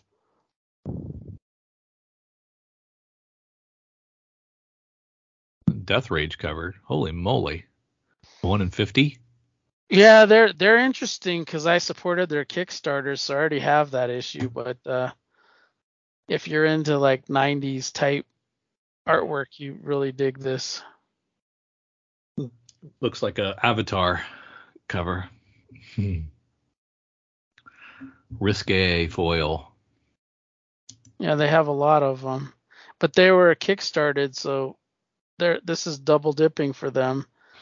Hey, they've that's the way already do made they've already made their money. I I I uh I think that if I was a publisher, that's what I would try to do because you got these people that are willing to spend a lot on Kickstarters to support you, and then you're just making extra money by being a publisher later on. And Well, that's what you should do with the guesser. So you need to Yeah. do. oh, you need to I'll I'll, I'll do that. I'll do that if I can. Yeah. Um, so you got to kickstart really the feel- guesser, and then you got. I really feel bad about that because it is really almost done, and I just I I guess I feel bad most for Zach, the guy who drew it, because it's not out there. But, you paid uh, him, I paid him. I did pay him, so. and off. I paid a colorist to do the cover. I I just. But you said you're going to do the lettering yourself. Why didn't you just hire the lettering done? I don't know. It I'm already like two grand or twenty five hundred dollars in the hole, so That's like a month of your of your comics, though. So what does that matter? well Just go for it. I don't know. It's just a lot of work. I don't. I don't know. I, I don't know if I'd ever do it again. But it's ninety percent done. If I could do my own, like, if I could do my own art and my own lettering and my own, like, I I would just like it a lot more. I think if I could control every, but I can't draw worth a damn. so You got twenty five hundred in it with the art and the coloring. That's not bad. yeah, it's Twenty page book, funny. I I think it's 22. twenty two pages. Okay. It's called the guesser. What's what's the what's the little? Give me the elevator pitch. Oh, I don't want to yet. Oh, okay. All right. All right. but uh, if you it, it's the elevator pitch is the guy who lost. We don't have to spoil it. We will, okay. That's good enough. we won't spoil it. we'll wait till it gets on Kickstarter, and then we'll then we'll yeah we'll advertise the hell out of it. yeah But I'm yeah, so a- that, that'd I, I, I'm probably gonna say like minimal uh target is like five hundred dollars because i think i could hit that But you can't Yeah. afford to print it for five hundred dollars now. That's oh yeah problem. i haven't even thought of that but i don't care i i guess this is the point where like if i if, if making comics was my life i would care Right. but this You is just want to like, do one. This is yeah, I just want to do it and say I've done it. Now, is and- Bill's is Bill's done? Bill's farther. Yeah, he's farther. Is he on Kickstarter yet? No. He's he's gone through the art, he's gone through the lettering, he has the cover, he has the logo. I think all he needs to do is put it together and uh Find a printer. and, and find a printer. Yeah, I think I think that's all he has, and and then to do all the Kickstarter work behind it. Are you gonna? Are you guys gonna kickstart at the same time? No, Okay. he'll probably he'll probably hit before me just because I'm lazy He's a little further ahead. and I procrastinate. He's done other stuff before, like his web comic he did with his son. So he has stuff in his pr- in print. And he did a movie like he he's written like a, a short movie before. So he's he's got some stuff out there. So I I have more faith in him getting something out than myself, yeah. I think it'll be awesome though when you get when you get it done, just to say, I not only do I, I love comics so much, I actually made my own. Yeah, that's sold two thousand copies. That's pretty cool. Well, I'll probably sell like a hundred just to family, like just in because know, my man. fam my family knows that I this is what this is my life, you know. Right. And the fact that I did something, they would they would support the hell out of it. Remind me who the artist was. Can you tell me that again? His name is Zach Bassett. Zach Bassett. He does he works for Cosmic Times a lot. Oh, okay. And he, Yeah. it, I post a lot of my commissions out there. He's done a lot of them. Like if it's like the Freedom Fighters or uh, Shadowpact, he, he's done like he did my Watchmen piece, which is like brilliant because it's like has Rorschach in the middle, and half of him's Rorschach and half of him's the Question, and then you have like Captain Atom and Doctor Manhattan on, on the opposite sides of each other, and you know just all the the different Charlton characters in the Watchmen uh, mashups. It's pretty neat. Ah, yeah, I'm ex- I'm excited about it. I want you to hire a damn letterer, get Chris Eliopoulos to to letter the damn thing, and um, let's let's go. I want to I want to get my copy pre-ordered. Yeah, I, I I I look. I should get off my ass. Me and Bill keep talking about it, but it the the whole concept of it was basically a podcast. I made up two comics, The Guesser and First and Ah, and uh, he came up with the liquor. So uh, yeah. This this sprung forth from a conversation. That's pretty awesome. Yeah, it's a podcast. So, and then it kind of became reality. And then I just, if I ever get like a week or two off, I think it'll get done. Yeah. yeah. Now, do you write like full script like panel one, page one, panel one, the the guesser is standing on a mountaintop looking I- down upon It's a it's a very interesting script. If you, I might put that in his back matter if if I can afford it. But uh, I Or a stretch started goal. off like I started off with like an Alan Moore type style, which is very detailed. If you've ever seen an Alan Moore script, Right, exactly. Uh, and then it turned into a Stan Lee. Marvel method. Marvel. like so it, it's it's kind of fun because I played with that.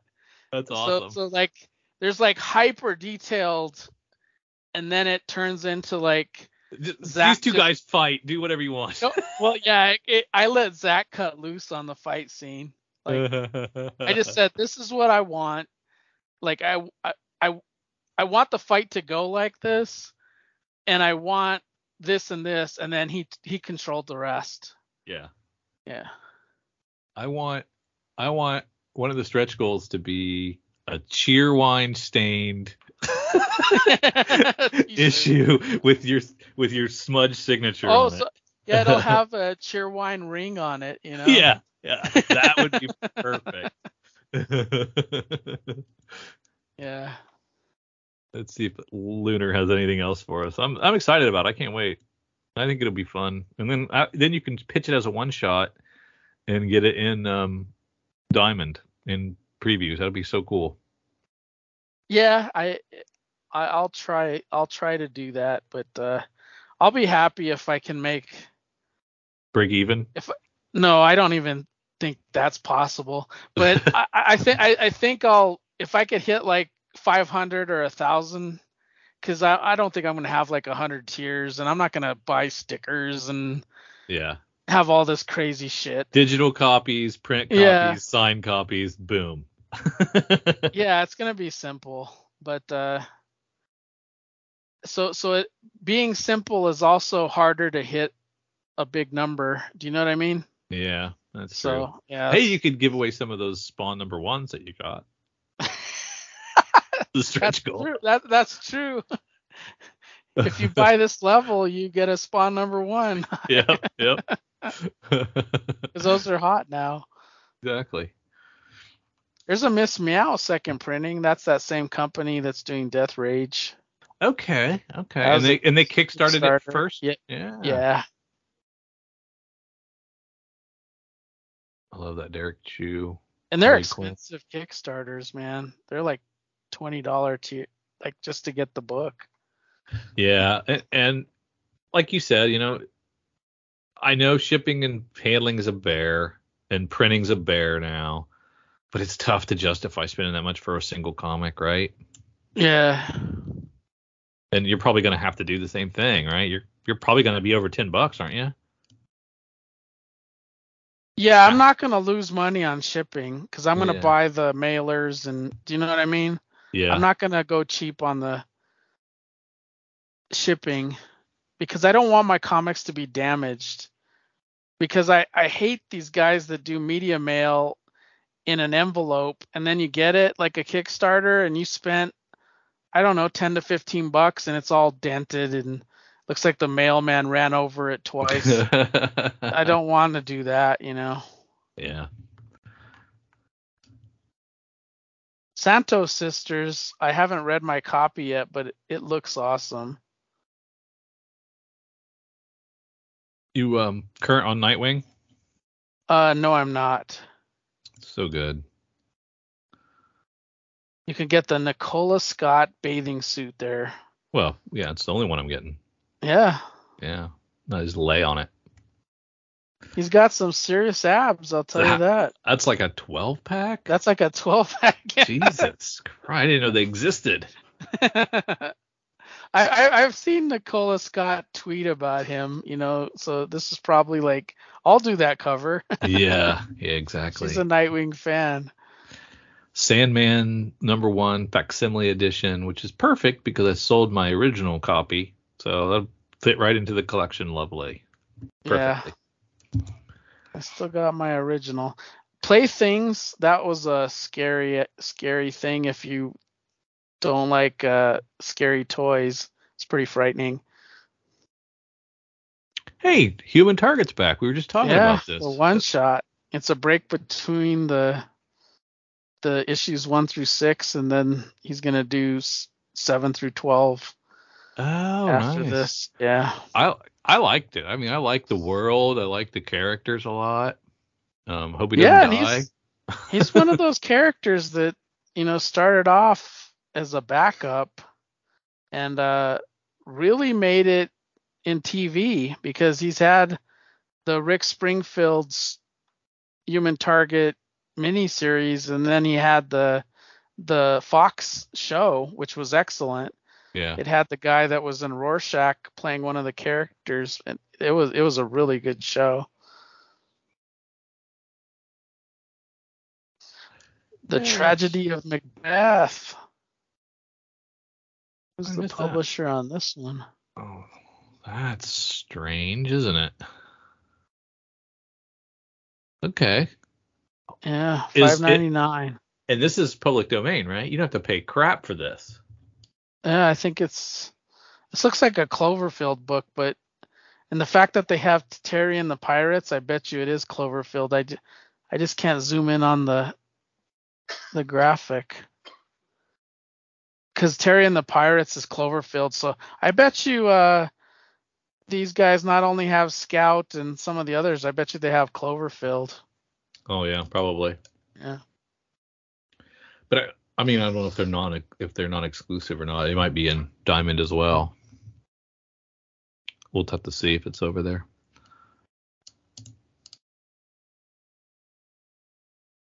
Let's look right now. If you're done in Lunar, go Yep. over go over to the final orders for July 25th. So those were for the 24th. These are due on the 25th. This is Image and the rest. We've got 20th Century Men number one. It's an extra long first issue by Deniz Camps or Deniz Camp. Only three ninety nine, but it's a mech book. I don't like mech books. I didn't used to, and now I do. Really? Ka- Kaiju and mech, yeah. I Yeah. didn't used to didn't used to be a fan, and uh, now You- now in my old evolved. age, You've evolved. it's one of those like GI Joe things and Ninja Turtles. Oh, getting a crossover 3D special. Hate that it's nine dollars, but I'm still gonna probably want to read it. Bloodstained Teeth five. That's so good. Yeah. Really good, cool concept. Do a Powerbomb. I'm looking forward to reading. I think Yeah. we'll cover that on Geek Brunch if I could get Bill to agree to it. It was a good one. First one, I enjoyed it. He's a big wrestling fan, so Oh, he'll like it for sure then. he doesn't watch wrestling, but he watches all the documentaries about what wrestling. I love Bill. He he's such a unique dude. I God, Yeah, he's he's awesome. I like I I, I love hearing you guys talk for four hours every other week. really, that show is four hours because we like to talk to each other, or else I'd cut it cut it quick. But uh, Spawn Gunslinger Spawn, this this is my favorite Spawn book because it's Western. Yet it's a Western character in contemporary times, but it, it's really good. And Brett Booth's art has never looked better. It looks incredible. His layouts are amazing. Plus, it's the only it's the only uh, Spawn book that Todd McFarlane is writing. So oh, really? yeah, he's just a consultant dialogue on the rest of them. Well, the cover artist for this one is Puppeteer Lee. That's the guy's name. Puppeteer Lee. That's a cool uh, name. That is. He's not only an artist, but he's a puppeteer. Yeah. The, if the art thing doesn't work out. Speaking of uh, Spawn and all the great '90s image, there's the last Shadowhawk. right? Looking forward to that. I just wish that Valentino was more involved with it, but he's not, unfortunately. I have a, I believe I have a signed Shadowhawk number one from Valentino somewhere. That's it's cool. Yeah. You should put that up for sale so I can buy it. I, I might, I might, I might gift that to you. You'd probably, it'd probably, it'd probably have a better home with you than it would with me. You, you would appreciate it more. Oh, I know you never sell the damn thing. because uh he was Guardians of the Galaxy, you know, doing that book before he on Marvel before he he came over to uh, do Shadowhawk. Yeah. And Shadowhawk is awesome because he was like this violent vigilante that was breaking people's backs.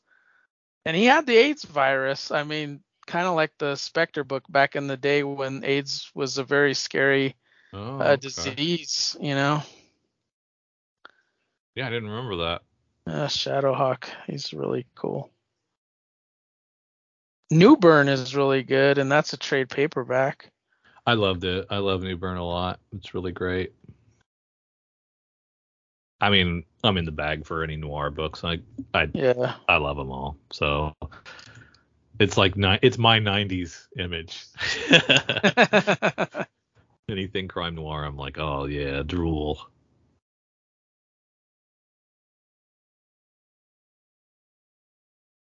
Yeah, fourth issue of Grim. I really like it. Really like it. Surprised. Yeah, I got to meet Stephanie Phillips. She's in an aftershock uh, panel. Really? C2E2. Yeah, it was a really good panel. We had uh, one of my questions was I asked the aftershock panel um, what their favorite candy bar ingredient was, and me and Bill were having this argument like big time before eating pizza. uh, we uh, whether nougat was going to show up on people's uh, top.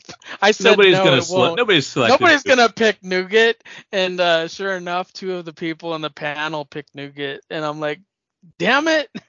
just to be because it's a funny sounding word. I think yeah, I nobody know. really likes it. nougat. Nobody really knows what nougat is or likes it. It's Bill, almost, you uh, should have in a lot of candy bars, but I don't know a lot of people that call that out as their favorite ingredient. Right.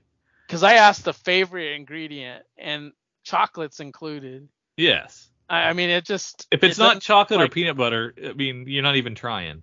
one of the things I tell Bill is he's very pretentious. So I, it's like you just pick that because you're being pretentious. Yep. yep. And it, it was a fun question because they all got into it. Yeah, they're probably sick of hearing about comic uh, About questions all day, right? Questions, yeah.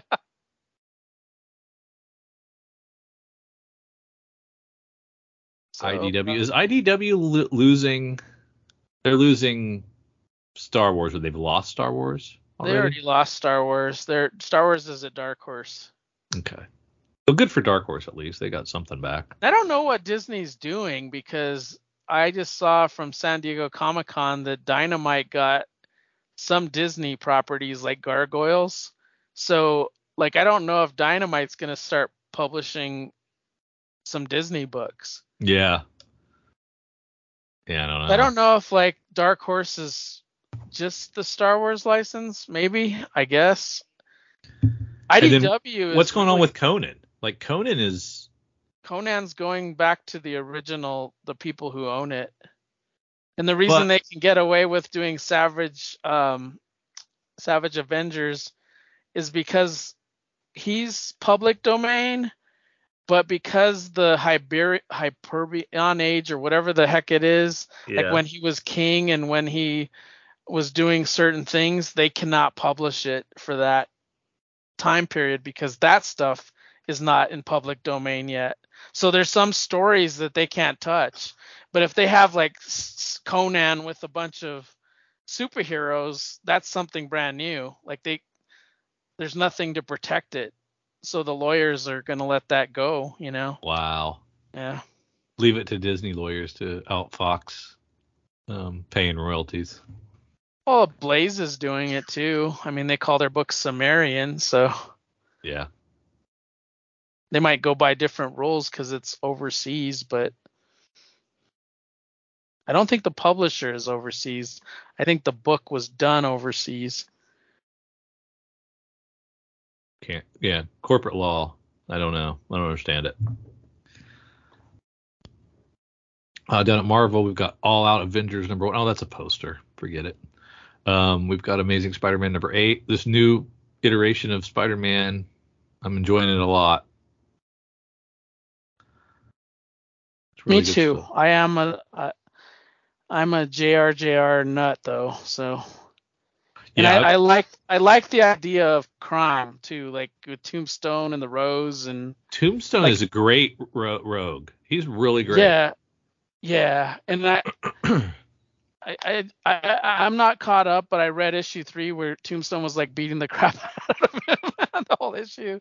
But uh, yeah, I'm enjoying that book. and the, the the people that hate JR JR, I don't understand it. I mean, I can understand you you see this face and it doesn't look like you think a face should look in com- in in comics. I get it, but it's still it's good art.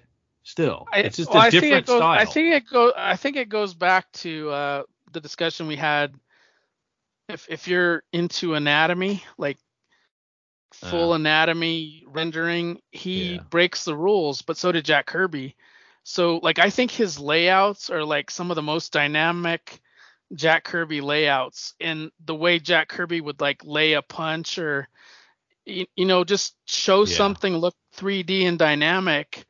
I, I think he's coming from like that Jack Kirby school and that's why I like I, I love his art is is mostly the layouts that he does to tell a, a story even if it's talking heads I think he does it well so I I just like I love his stuff yeah, I, I, it doesn't bother me at all that he's has a style. that's different. I think it's okay. Yeah. But I mean, I'm, you know, I've read Matt Kindt's book with his his art's very stylistic and Yeah, and You you've read like Hit Hit Girl and Kick Ass and yeah. So there's lots of like stylistic people I, I don't mind. But you can go back to like his X-Men like when he first was breaking in right after his father and he was more atomically correct, you know, with anatomy. Yeah. He was more in the house style. He he I think right, right now he's in his own style. Like he he's drawing the way he wants to at the pace he wants to. Right. And I, I like that because it's more natural. And we've got Damage Control. Um, oh, they've they've had a four issue series before, right? Mini Well, they've had a couple series. They've had a couple. yeah. And they Um, were in Miss Marvel. and they yeah that it was a, Very aggressive type version of them. not the heroes of the story for sure. Yeah, uh, definitely. But you know they got Moon Knight on the cover, so I've got to check this out, whether I was going to or not. Now I'm going to have to. If you're a fan of the Goldbergs, you want to check it out. It's it's Adam Goldberg writing it. Yeah, Adam F. Right? He's uh he's great too. He's done a lot of Zenescope work, and me and Bill love his stuff at Zenescope. So Okay. All right. he's he's a proven commodity in in our eyes for sure.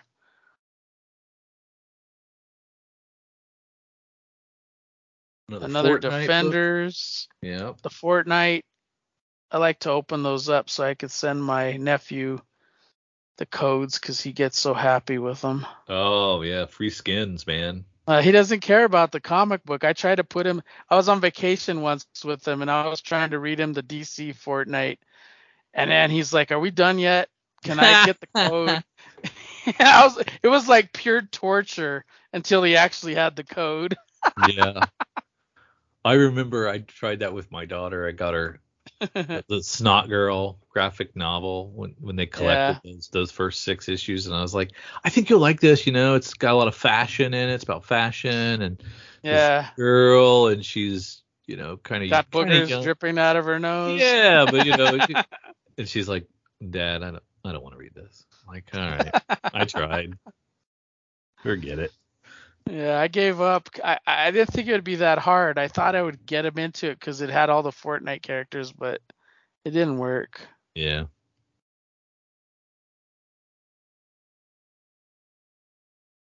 So, anything else in Marvel? I am glancing at some of the Star Wars stuff. See if anything pops out at me. Super hot. No, I don't think so. They're all first appearances. It's they're all hot. Yeah, just buy first all. appearance of somebody in the background, so just buy them all. Buy them all, stick them in a box. How about the One boys? You've been watching the boys? You current? No, I haven't.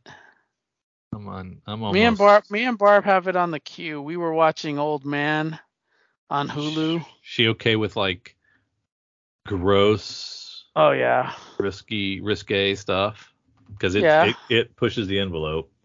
she's all into that kind of stuff. I mean, we watched Spartacus and the you know the stars Spartacus.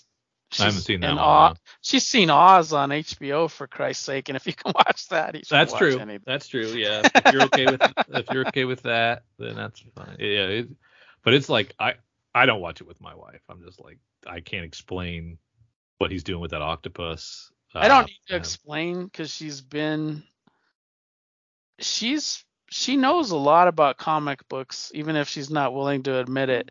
I could I could I could put at least I think 50% of the Marvel and DC characters in front of her, and she could name them.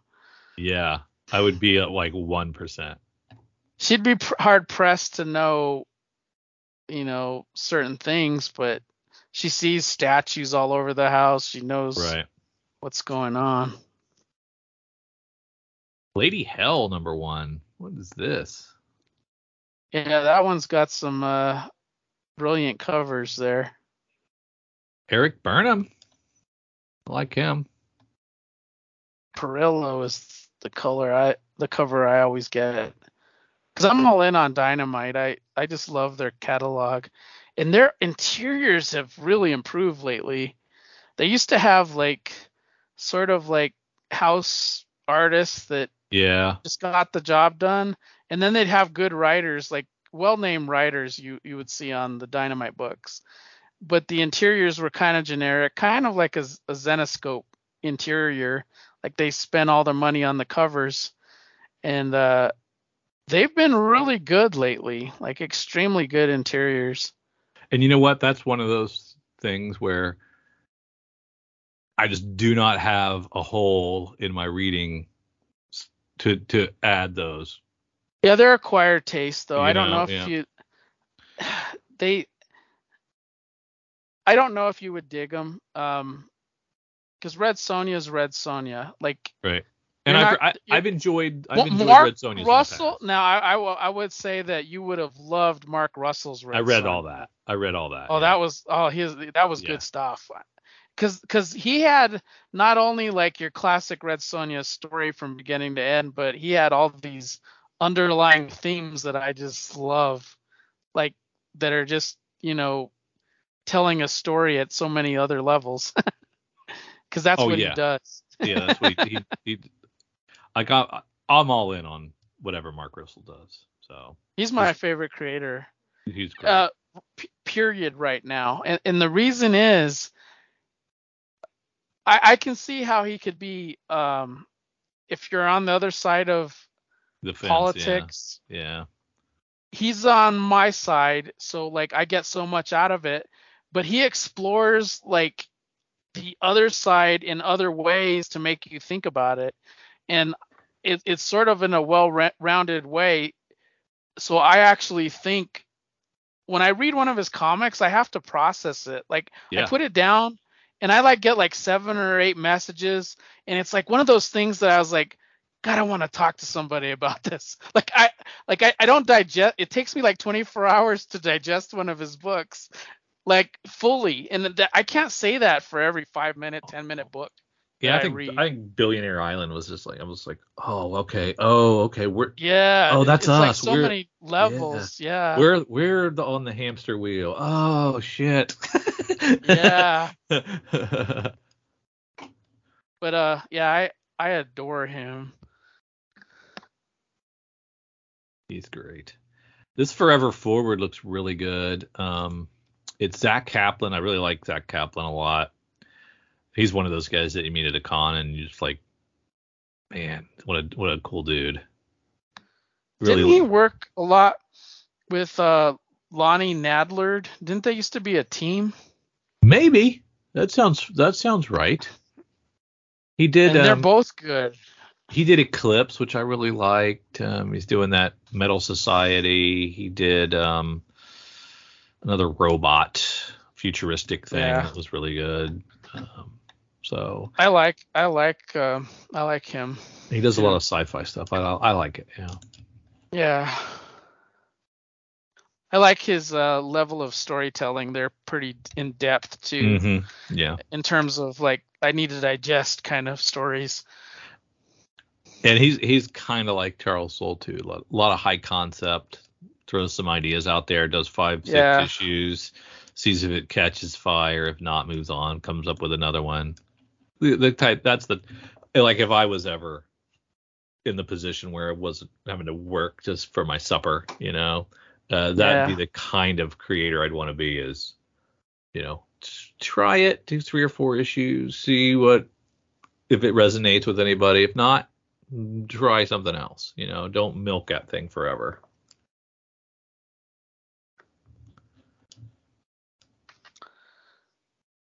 These Frank Frazetta Death Dealers, I believe, are like the oh children God, I love that book. or the grandchildren maybe of Frank Frazetta that are involved in this. So there's some connection to the family there. Yeah, I I I dig this book so much. Like Really? artistically, it's it's brilliant. Yes. I like, it the art. I, looks amazing, but it's such a good like story too. Like I, I really like what Opus Comics is doing. Like I'm I've read three of their titles and I I really like what they're doing, even though most of their titles are music based. Yeah. Um, I'm really digging it, even if I don't like the music.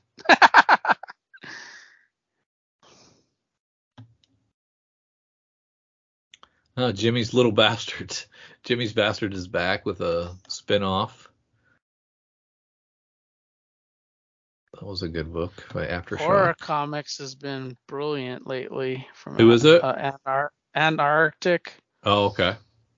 Yeah, I just that's a great anthology. They they they- they're getting a lot of weird um like European comics like the there's a Dracula western going on right now in horror comics. Cool. It is so it is so good. And it it's black and white and it looks the art is amazing in it. I really like horror comics a lot. I like them all. The theme comics, Planet Comics, Exciting Comics, Yeah. Jungle Comics. There's another Jungle Comics. It's like the I'm old school, uh, you know, genre comics that were on the spinner racks, man. You know. Yep, that's what they're based on. And it, it's an interesting paradigm too because um, uh, at least in exciting comics they advertise like if you want to be in this book you can make a submission kind of thing you know what i mean? Right. it, it, it's it's pretty cool. And uh exciting is kind of like their superheroes. Planet comics is obviously their sci-fi horror is horror and jungle's jungle but uh they're all really well done. And there's not too many jungle comics out there but it, it is really good. And most of my jungle uh things come from kickstarters because there's a lot of kickstarters with jungle jungle people really. but, uh, that's how I that's how I have to get my fix. Can't just have one. Now, I don't know if you've read. You're. I think you're all in on AWA, right? Yes, AWA. Yeah. The new think. Uh, the first issue was. Um, it's like it's like an anthology examination of uh, technology Yeah. um, in our culture.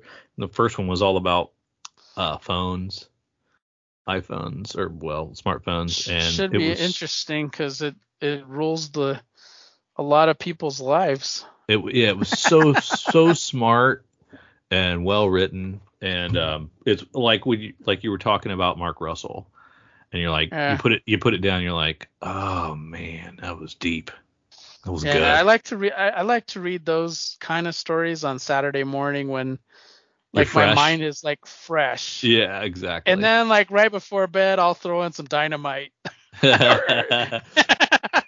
yeah, exactly. Where I can just look at the pictures. Yeah. I, I do want to point out uh, Man Goat and Bunny Man. This is this is an awesome comic book uh, from Zenescope, and they have this FOC variant, the Green Eggs and Blam, Yeah. uh, which is an offtake of the Dr. Seuss covers. So, yeah, that's an incentive, but it's probably obtainable because it's a one in ten. Yeah, uh, ten bucks. Uh, that's not bad for one in ten, and you'll double your money because the last one did. Yeah.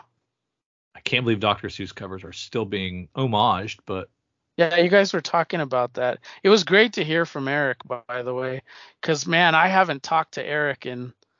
whew, it's been a long. It's been a year. We we talked to. I talked to him the last time I talked to him. He had the COVID, yeah, and I was just checking on him during the week. You know, how's it going? You feeling any better? And and then I, as soon as I listened to your episode, I, I was just like texting him, just see, hey, I just wanted to catch up. How are you doing? Kind of thing. right. Yeah, uh, Yeah. we had we were talking. We were like, when's the last time we talked? It's been a long time. So Yeah. it was, it was nice to catch up, and I'll talk to him again next week. Yeah, there you go. Uh, We won't Planet have anything Comics, to say there since we're all caught again. Planet Comics uh, has a. I, I really wish I could uh, drop the extra five bucks and get the Plan Nine from Outer Space cover B Yeah. because I'm such a a fan of Ed Wood and his crappy movies. Yeah, that makes sense to me. That that that's on brand for you. That you would Yeah. like those those movies. Now, are these all these like um Antarctic genre comics? Are they a continuing story? Are they tiny stories that are like continued in each issue, or are they just stand alone one one story and then it goes away and there's a they're new story? they're they're different. Uh, Exciting Comics is like a anthology of four stories, Okay. and they're all rotating. So it's almost like heavy metal. Like you might be part two in one story and part Yeah. one in another story, and so that one's more anthology. So it's a little harder to like jump into. yeah. Horror horror comics is kind of like a three issue arc of something. So so there'll, there'll be like three issues that focus on Dracula Western, and then one issue that focuses on like horror Alice in Wonderland. Yeah. But they're they're more like a a three issue arc, so you can jump in every third issue or whatever. Yeah. Uh, Jungle Comics is it, it depends. it, it's sometimes an anthology, sometimes not. Planet Comics is an anthology, so it's it's like three, four stories. So horror horror comics is the only one that kind of breaks the mold. Gotcha. Yeah. Very cool. I'm gonna check them out. That, sounds that sounds right up my alley. The horror. Yeah, it just might be you gotta catch the right. If you're gonna try it, catch you know just read the preview and see where it's at. Yeah. see see if it's a jumping on point. Uh, Red Man, I, I know you don't like your giant mech, and Uh, I, all I can say is this guy who did it uh, is incredible with art. I mean, he he was phenomenal drawing this book. His name is Matt Frank, and uh, he's a whole like his love is Ultraman and Red Okay. Man and all this stuff. So he's drawing from passion. So uh, this is this is really good if you're into that stuff. okay. It does look good. I like I like the look of it. West Now, of how- Sundown was hot at once. I don't know Yeah. if it still is. Have you um have you selected something that is your FOC uh, spec pick of the week? Uh, da, da, da. I'm torn between two of them, but uh, I think I'm going with uh, GI Joe: A Real American Hero 297. Okay. what what what you'll find out is they're about to hit 300 and lose the license. 300 will be overprinted because it's a milestone issue. But the issues right before it, 297, 298, they're going to be low, low, low print run. And GI Joe has a high following. And if you ever look at the cost of penultimate issues and You're right. they're they're really you spend a lot on issues one and couple and then the the end of the series because the print run is so low and this is getting to that point You're gonna go with that cover B with that big group shot, right? yeah That is pretty. no i'm going with cover a because cover a is in my eyes the way to go You're nuts. You're nuts. because plus i'm a fan of uh the artist like i know him as a friend SL Shannon, Gal- Shannon Gallant. Gallant. Yeah, Shannon. Uh, he's he's an amazing dude. Very cool. That's a dude I can talk to at a con for hours because he's from my generation and we could talk about Erin Gray and the Bionic Woman and Lynda Carter for, for days. okay, I got I gotta just I gotta decide between uh, Sozomaika Catwoman and a new Zack Kaplan. I think I'll go with the new Zack Kaplan, uh, Forever Forward. Tough one. That was a tough one. What was your What was your other one that you were flip flopping on? um, it, it's a big investment, but it's the uh, the Wonder Woman Volume Five Golden Age. Oh, those books are very low print run, especially once you get past issue one. And after you wait about five uh, five years, they're about double. So like if you invest a hundred dollars, you're gonna get two hundred dollars at a minimum. yeah. So It's like artist editions, IDW artist editions, man. You know, Yeah. you might as well buy those at 125 because they'll be out of print and they'll be 250 300 dollars Yep. if you got the space for giant books to store somewhere. Yeah, and in terms of the Wonder Woman Golden Age, like who's going to be able to afford that, you know? So Yeah. like you, they're going to want collected editions if somebody's reading and sometimes the number 1 is easy to get like the volume 1 and then those get reprinted, but then you have to worry about volume 2, 3 and 5 and the higher you get up there, the higher the risk that it will never be reprinted.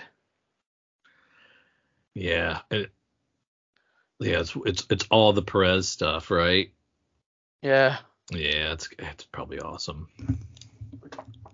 I know I've read some of this. I have. No, not the some- not the Perez stuff. This is Golden Age. oh, the, the Perez Golden- stuff, the Perez stuff is uh, it it will you might get a lot for Volume One, but the fact of the matter that it's Perez is Will he'll this this they'll keep it in print. This is already the second volume. I gotcha.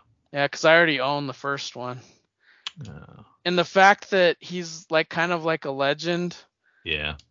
they're gonna reprint his Titans, his Wonder Woman, his Crisis on Infinite Earths over and over again. Yeah, that makes sense. Now if it's if it's Wonder Woman George Perez volume 2, then you you, you you'd be at risk of not getting a second print.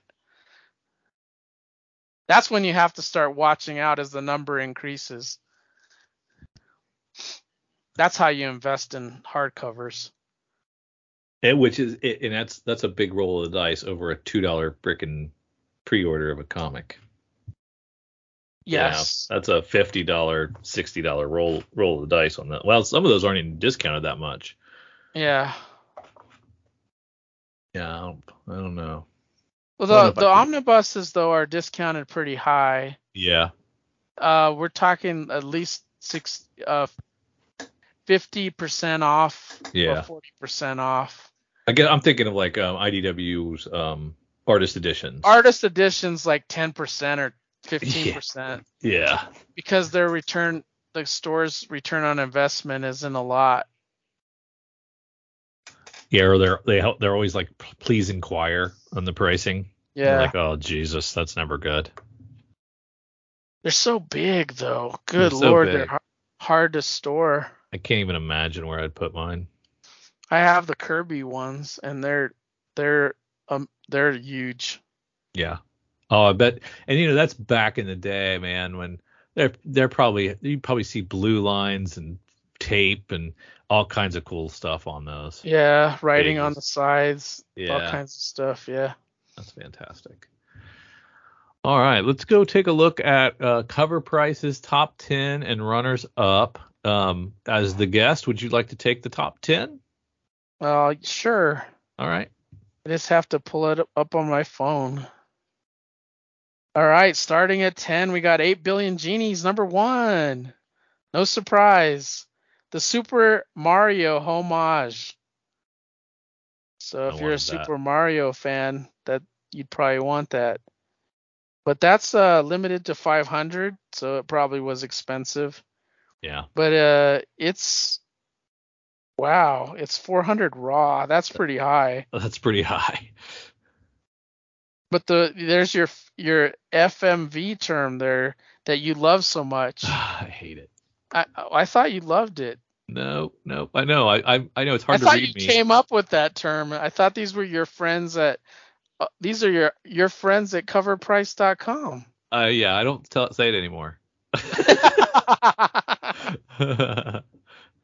All right, so we got a GI Joe, a Real American Hero 295, John Royle cover, um, retailer incentive. So these are the one in tens, yeah. And uh, this one's going for what 50 bucks for a raw copy. Probably a good return on investment, being it's only a one in ten. 12 copy. I always wonder this though. Uh, I don't know if you ever wonder this because you're you you do cross the line into speculation. I don't, but I always wonder because I I follow the this this forum or whatever on Facebook, hmm and I I'm wondering if the speculator is driving the cost of these things because I I saw this guy with he posted well did I hit good and he posted like 80 copies of 8 billion genies. So is he the guy that's Yeah. driving the number up on eBay? Do you see what I'm saying? Right. is he is he the individual that's like stockpiling these uh waiting for the movie to come out and it's making it hot and it's just one dude it's not Now- everybody And and you know he didn't pre-order 80 copies. So Right. he he scammed 80 copies from various stores around and or went to websites. maybe possibly Possibly. Because let, like- let, let, let's say if he got an 8 billion genies for i don't know 15 bucks he figures he can make that 30 bucks when that thing's released on amazon right? Like right before when there's actors associated with it he's going to double his money and he's got 20 of those copies. That's a Or- lot of money. Or, or does he go to like Midtown and say I want 80 copies of 8 billion genie, genies before it, and before they realize that what they have? that could be but you have to you have to be quick on the draw before stores that big know something's going on Right. Like if you if you do that with Mile High, they just won't fill your order. yeah They say they lost it.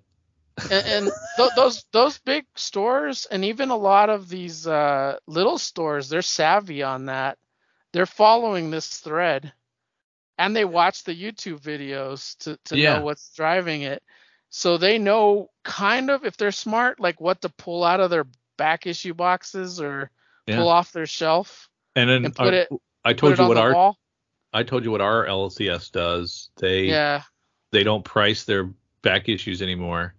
You just bring them up and they look them up on eBay.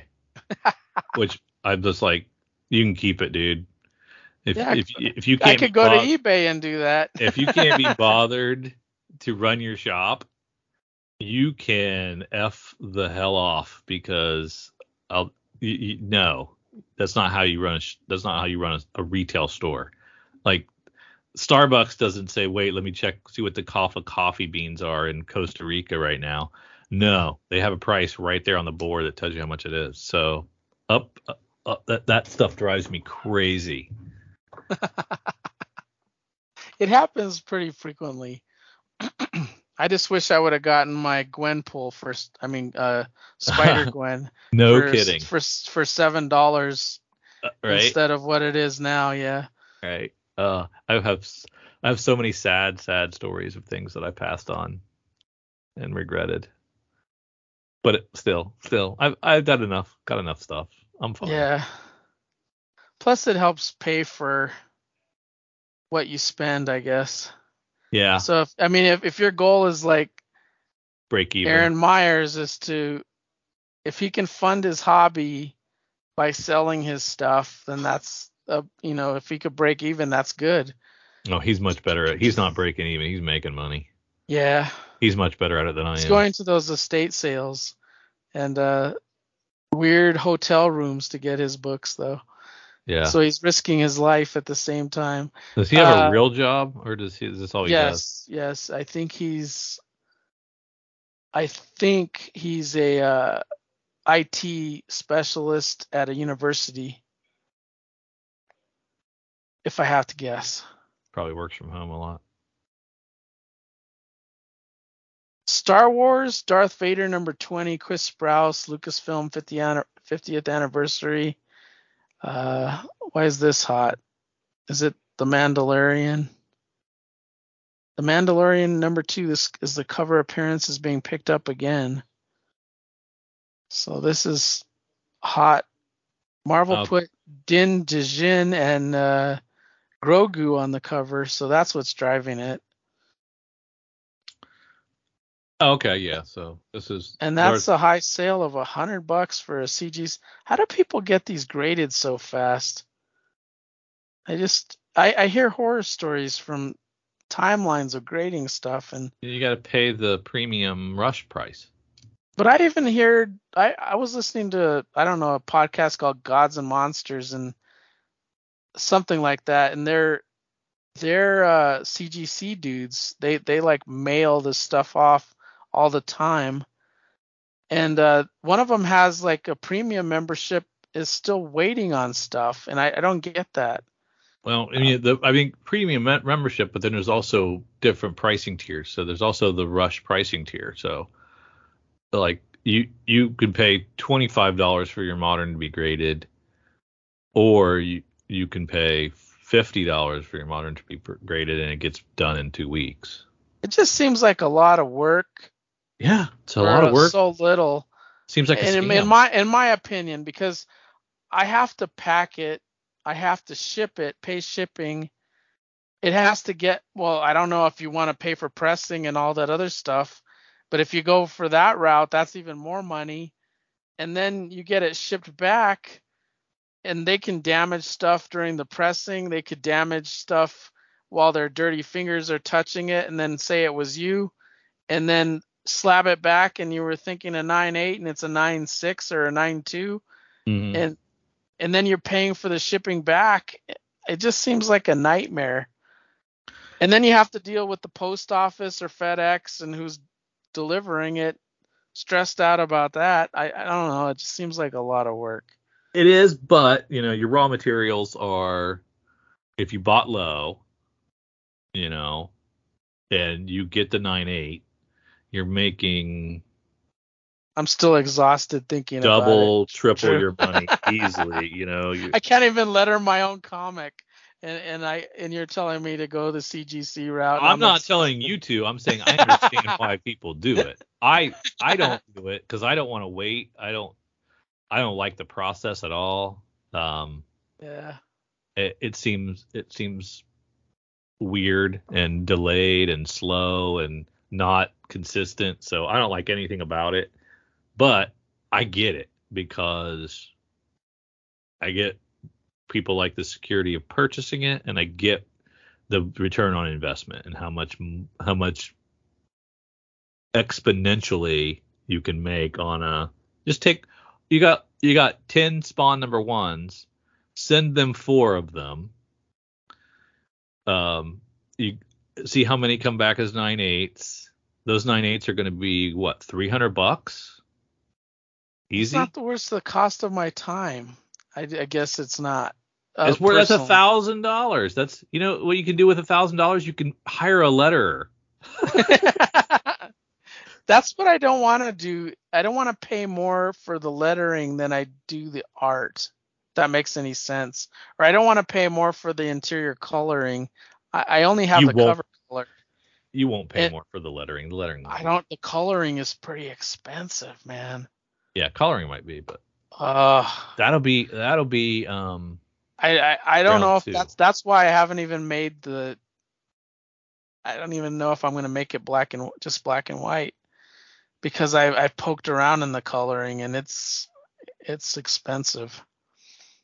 but you did the you colored the cover I did.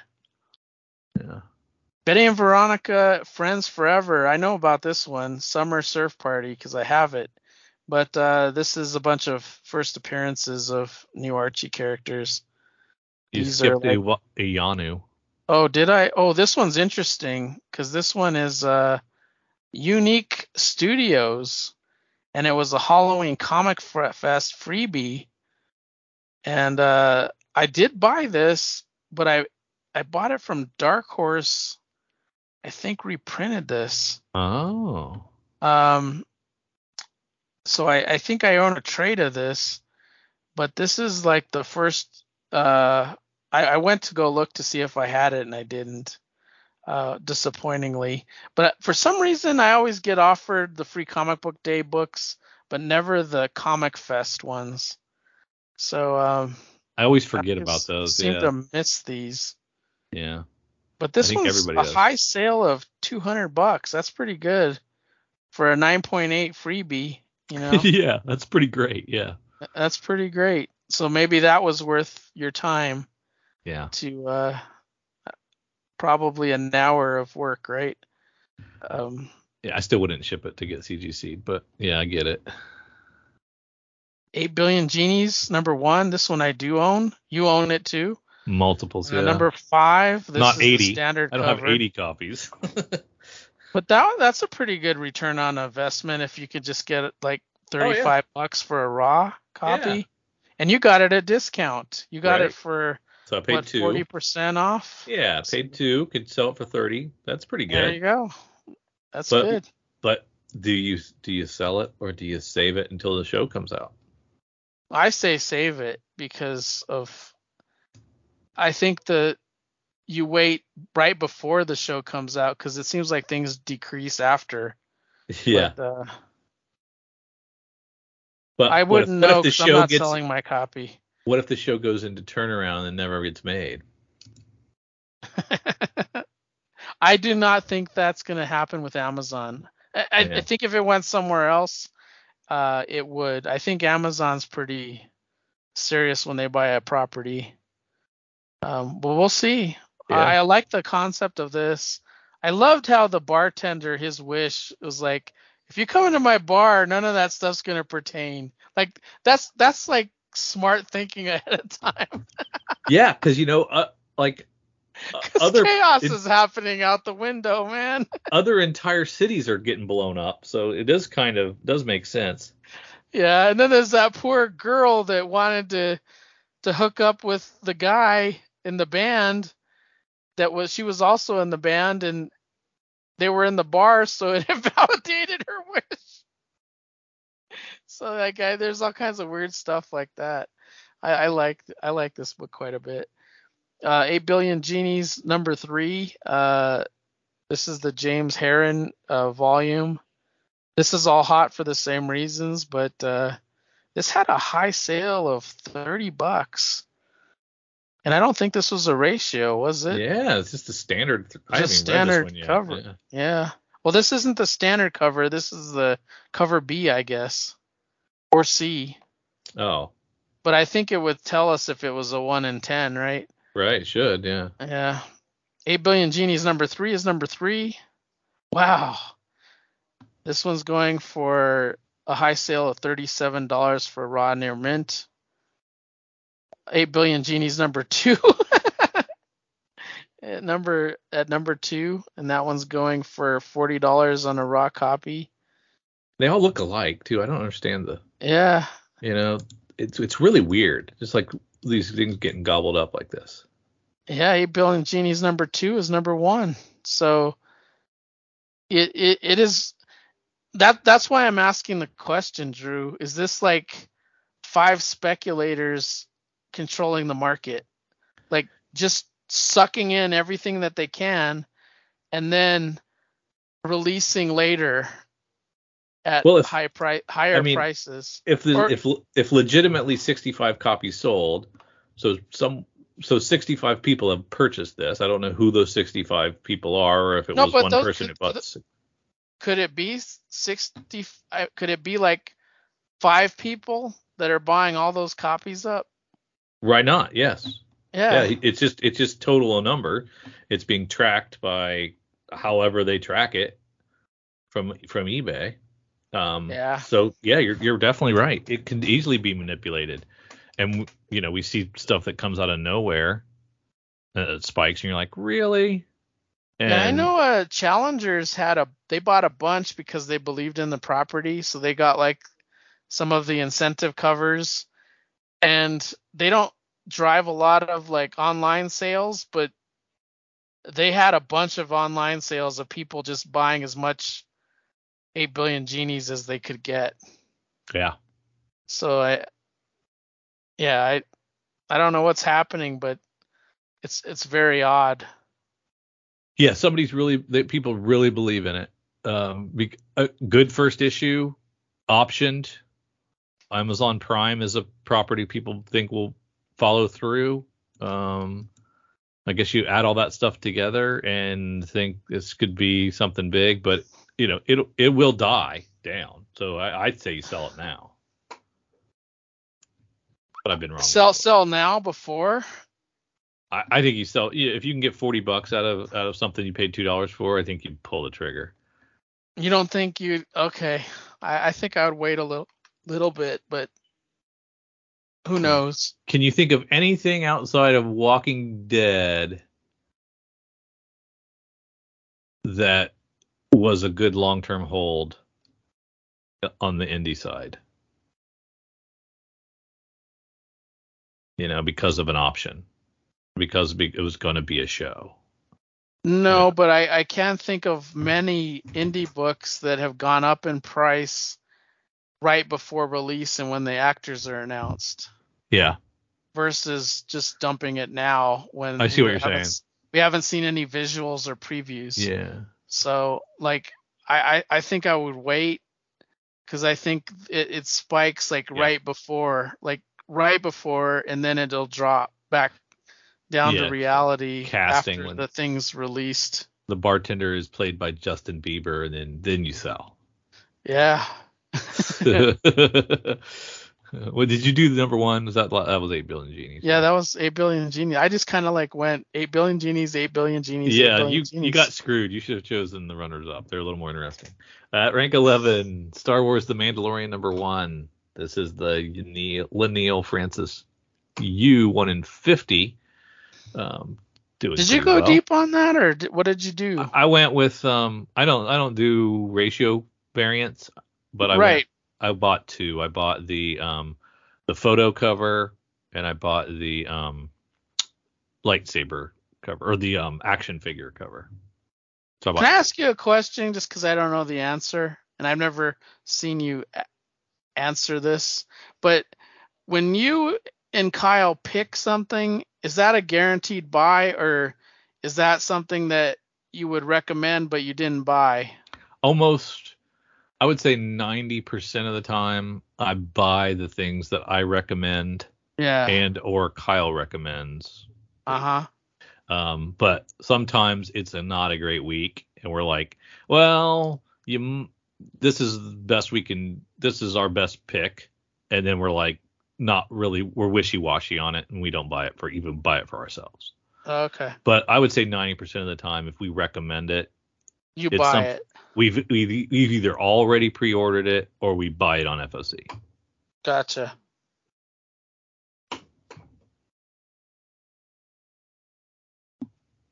That looks like a Tula Lotay cover on number 12. No, that's a Frison. Oh, eight billion, oh, eight billion GD's number yeah. one. A Jenny Frison and Steve Seeley. Let me look at that one. God, that's a that's a beautiful cover. I like that. Yeah, yeah, that was that was one I really liked. I really like that cover. I have that one. That's beautiful. Yeah, twenty bucks. I better save it. Uh, David Aja at rank 13 with Star Wars Mandalorian number one. So another ratio variant, 25 bucks, sold 46 copies. Um, the failsafe design cover for Batman 25. This is the cover M so we're going deep on covers for Batman 125. Not my favorite. Of those. Yeah, I don't like it. Um, 35 copies sold. High sale 20. The Declan Shalvey 8 billion genies number one. I like this cover, but um, I like the other ones more, so I didn't get this one. Um, I like number 12. You do have that one, right? The the the one with the Yes. I, I yeah. have that one. Yeah, I I like I like nice. Jenny Frison a lot. Um, I I that, don't because I I find her art to look the same for the most part. On yeah. a, on on a lot of things, but this one doesn't. This one's going out of her design pattern, and did that's you, why I like it so much. Did you like the Love Everlasting cover that she did? Uh, I did not go for that one. I went for the Western one. Okay. I yeah, because the, because I love the Western one, and was it was like too. a classic kissing, like a cowboy kissing a cowgirl. Like I, it just looked brilliant. I liked hers. It was just look, looked like a distressed cover of a yeah. old romance novel, and I was like, oh yeah, I'm down for that. That's pretty awesome. Um, at rank 16, we got Ultimate Fallout 4. Uh, 20 more copies of this sold. The first Miles Morales.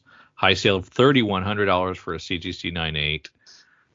Um, so that's a quality quality price right there. We got the Jock foil variant for Batman 125.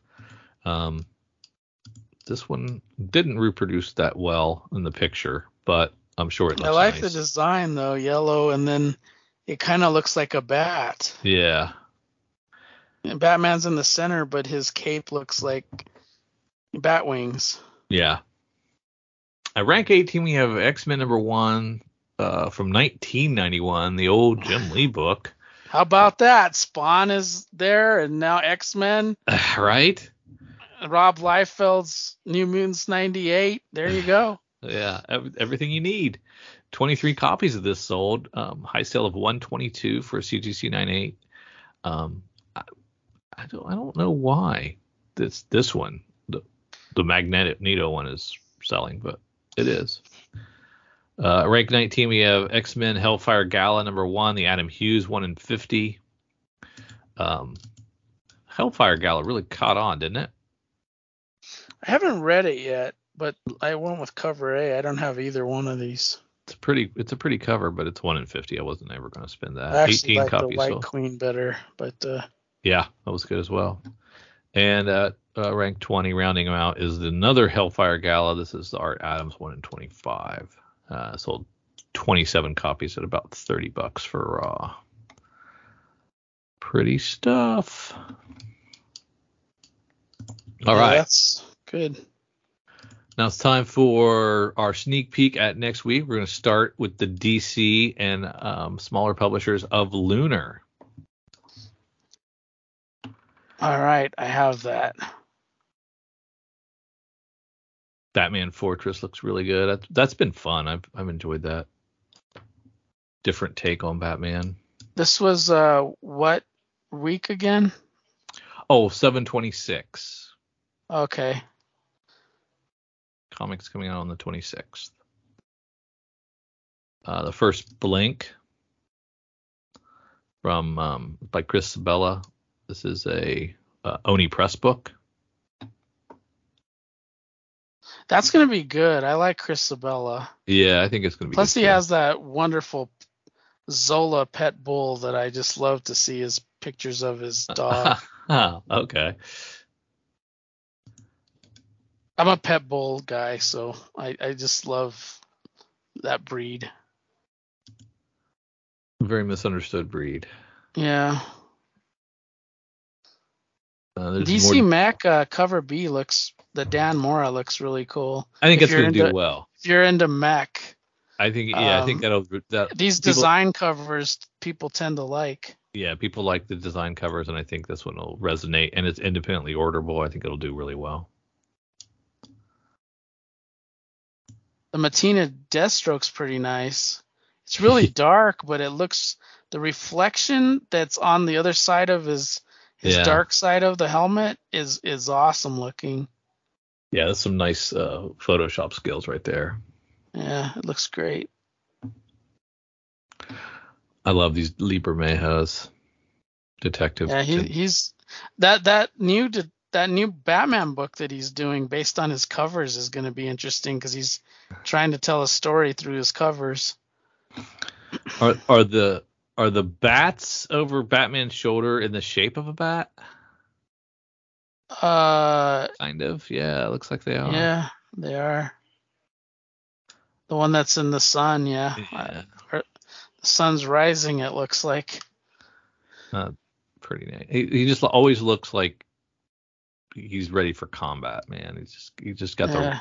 the his outfits are always really leathery. It'd be interesting to see like uh, uh, sometimes you can get a video of like Todd McFarlane drawing something and Yeah, to see what Bermejo's process is, you know.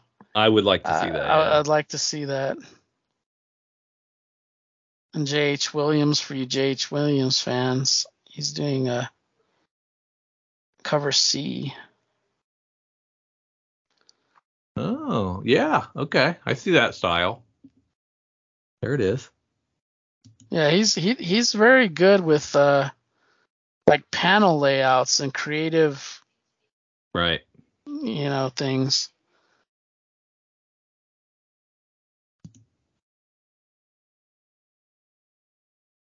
I have Honcho number one, but I haven't read it yet. Okay. I don't know how I have it. Oh, this is volume two. That's why. I wonder if they're re-coming out with volume one at the same time. No, there's yeah, volume one's right there too. Volume one of two. CE as a CEX comic. That's Andy Schmidt's label, right?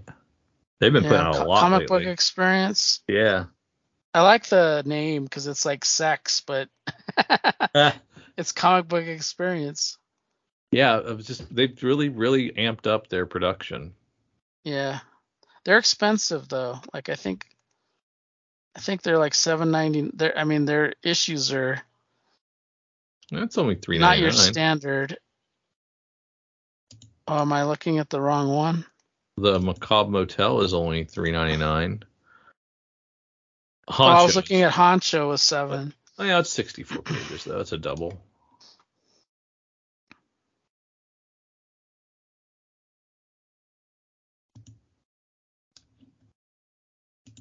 I I mean, I'm, I can I can live with that if it's double, double, two, really two issues. Ooh, we get the the Superman uh, Mark Russell um, book this week. Superman Space Age. Yeah, yeah, I was excited about that. Mike, speaking of stylized art, Mike Allred. Yeah. I I like can- the Steve Rude one better, but Yeah, I like Steve Rude's stuff. ten bucks. Damn. I like Al- too. He's an interesting character for sure. Yeah. He actually plays like uh, guitar really well because I, I went to like a uh, after con rock party at Hard Rock Cap- Cafe, or yeah, you know the Hard Rock Cafe that was in Denver, and uh, he was playing guitar and he he was really good. Task Force Z number 10. That's the other book I am reading for DC Spotlight. I gotta Oh, nice. caught up on. Very nice. I'm excited for Whiteout. Never read that the first time around, but Uh, that was made into a movie too. Rucka and was it called Whiteout? Yeah, you can Hmm. watch it.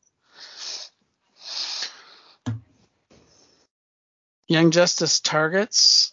If you're a fan of the cartoon, this is probably for you. Wrong Earth, Satana, The Jewel of the Gravesend. It's one of those all ages uh, young adult books.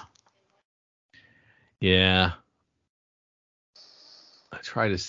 Some of those are work work for me though. They're kind of they're not bad, but I try not to read too many of them. Slide over to image. We're getting um, Deadly Class 54. Pretty close to the end.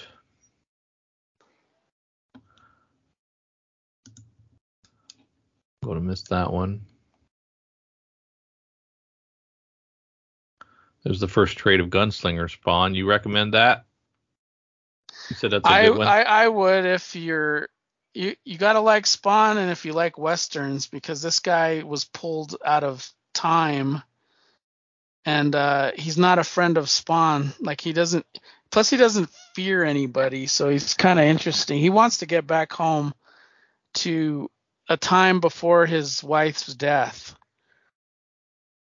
And that's what he his motivation is and that's why he's conflicting with Spawn because Spawn can op- open up these portals between heaven and hell and time and they all have interest. Heaven and hell both have interest in Spawn, um, and Spawn's kind of like in the middle. So this- And on a- angels aren't always good. on, on a scale of one to ten Jonah hexes, how many Jonah hexes would you give it? Artistically, I'd give it ten, but Right. uh, in terms of Jonah Hex, man, there's not too many Western comics that Right. compete with Jonah Hex. I mean, that's, That's, what the, I'm saying. That's the top of the. That's the top of the heap. So you pick the top of the heap. So Right. I, I would say it's like a seven. Seven. Uh, That's good Jonah though. Hex is a ten. Yeah. Right. Yeah. Well, it'd be like it's like you know one to ten in Sergeant Rocks, you know, for a war comic. That it's kind of the same thing for me. You know, Yeah. Jonah Hex, Sergeant Rock. That's like the top of the heap. How close is it to those? But I do like I, I like genre comics. It's just they gotta they gotta hit the right buttons. Yeah, I like westerns. Uh, I buy a lot of them from Kickstarter. That and Jungle Comics, but You don't you don't like war comics as much as I do. I don't think. Well, I like- love war comics. I will So- buy any war comic. Okay, I'm wrong It- then. I don't buy a lot of the expensive like books from Dead Reckoning, but I, I will buy a lot of war comics. I'm I I will say I'm not uh, a Kirk Spencer, but Yeah. uh, uh, I I love war comics, especially DC war comics. If you give me like Sergeant Rock, GI Combat, Unknown Soldier, Right. Enemy Ace, I, I I eat that stuff up. Yeah, that's good stuff. So And I, and I, and I'm still kind of upset. You know, we got that little bit of little bitty backup of a Tom King doing Sergeant Rock, and I was like, just a little taste, and I was like, okay, let's do some, let's do some of this. yeah, And then that that was, was it. in the Walmart book, wasn't it? Yeah, yeah, I think so. And why why we why we haven't gone back and I mean I don't know what's going on. It, it, it's I- I, think it's uh, two things. No, I, I think it's uh they they're hesitant to do a uh, World War II Nazi book. Um, I I think that's one reason, and the other reason is they don't think it would would sell enough um, to warrant doing it. Uh, they they they put it out there, I think, just to keep the license alive, but. Uh, right, so give me a one shot. Just give me a one shot. Just Oh, they are giving us one soon.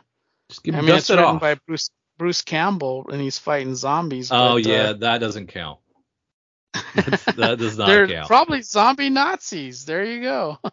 yeah, that's right. I did see that. I forgot about that. I blocked that out of my memory already. I saw that last week. I was like, no, that's dumb. Don't do that. Still Sergeant Rock. I mean, we've had Sergeant Rock uh, leading the Suicide Squad at one point too. Yeah, I wasn't a big fan of there. Yeah, you're right. If I, I want old school World War II, easy company. That's too much to ask, I guess. I, it is. It's, it makes it tough for uh D, for them to. It's all dollars. If maybe they Yeah. team him up with Batman, they'll uh, give it a try. Yeah. It's tough though to be a publisher. Uh, Like I mean, think about reporting to your boss how much profit you made on something, and it wasn't that good. Yeah. Like it, you're not you're graded on that. Like you're you're judged. That's why you'd probably put ideas. Batman. You'd put 20 Batman books out because Yeah. they're all profitable. And you're like, well, I, I need that check for my family, right? Right? I want to keep my job. Back in the It- day when you, it- everything was returnable, it, it seems just- like when they every time they do a Legion book or I mean things that have like these cult followings, a Legion or yeah, Sergeant Rock or anything, you know, JSA. there- there's that small minority that shows up and, and that that's not enough. I bought like 10 copies of that hardcover of Sergeant Rock that came out thinking, well, I got to support this somehow so it gets published. So I'll buy 10 copies of it because I wanted it so bad. right. But, uh, yeah, it's, I still don't think they made a lot of money off of it, even though I bought 10 copies. And I don't buy a lot of duplicates for No. hardcovers because they're expensive. So so yeah, that's you, how much I like Sergeant Rock. so you like yeah, I, I did not buy 10 copies of that hardcover, so yeah. that you you win. You win.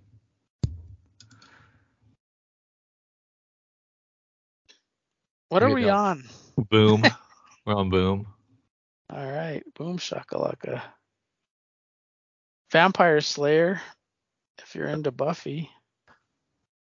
I really do like that uh cover B blood red variant. That looks cool. Yeah. That looks like French Francesco Francavilla. it does. Uh, Is it? I I don't know. I didn't click on the. It is Francesco Francavilla. why That's why good. doesn't he work on Afterlife with Archie? Get back to work on Afterlife Yeah. with Archie. Archie's a mess. That's why they only publish one shots now. Because of fandom, I, I think the, when they they they try to go down the Kickstarter just too early. Now everybody's doing it. Do you know what I Oh, mean? yeah, they got They- their They they tried. They got their asses whooped. All Yeah. the stores went against them. Everyone went against them, Yeah. and now everybody's doing it. Is is that just bad timing or what? yeah, you can't be ahead of your It's time. Terrible. I'm all the way down to Marvel unless you've got something along the way. Uh, no, I think I'm good with going down to Marvel. Like I said, there's there's amazing number six. I've really been enjoying this new run. It's an expensive one. I, I know amazing. This I is actually went to the- 900, right? Well, no, I just went to the comic store. Why would I have 900 early? Is that Yep, 900. wow? I have it now. How does that happen? Which cover? Uh, the cover A. Nice. That's weird. I'm on the phone with um. I'm reporting your LCS right now, violating street date. Are we on the right? Weird. Are we on the right it's day? weird that they would have gotten it early though. It's so early, right? It's not a holiday. Usually you only get it like DC I can see cuz that comes early early early. Do you know what I mean? That that's usually like 4 or 5 days early. I think didn't Marvel Eric arrives say something about how sometimes he gets stuff early, I Two don't weeks. know. books two weeks early, and then sometimes they skip a week. I thought he was talking about DC, but he might have been talking about um Penguin Random House too. So what was going through my brain, Drew, is why am I going to spend 9.99 again? I already just spent it. Do you see what I'm saying? Yeah. yeah. but but I'm like, oh no, that's the same issue. Is it a thick one at least? Oh, it's a thick beast. It's square bound. Nice. 900. How many more renumbers of relaunches at number one will we get before they get to a thousand? I say two. Well, the legacy number is usually usually legit because if you look at if you look at the Marvel covers, w- Amazing's fantasy, no, not true. But Spider-Man and like when Moon Knight and She-Hulk hit it, if you go to the back page of the the comic book, it shows you how they got there. So Yeah. it'll say, yeah, it includes every volume, every miniseries, every everything. Right. But, But, Amazing Fantasy was bullshit. yeah, but they've done issues one million before and one thousand, so Right. it, it kind of breaks the mold. Yeah, you're a comic apologist. I'm gonna put out the side. Guesser 1000 and just You put it would. out there You would. just for spite. Just for the Drew tier. this one is 1,000, you see. Yeah, there you go. Gambit number Yeah. one. yeah, I'm looking forward to that one. That's should be fun. This is the one they called um, This is Chris Claremont writing again, so America's favorite X Men. wordy, wordy he is. I'll probably check this out. I, I I like solo X books better than team X books. He used to be one of my favorite, just because I like from the cartoon. Yeah. I, I just thought his Cajun accent and I, I just thought he was this jacket that just sits over his costume was cool as hell.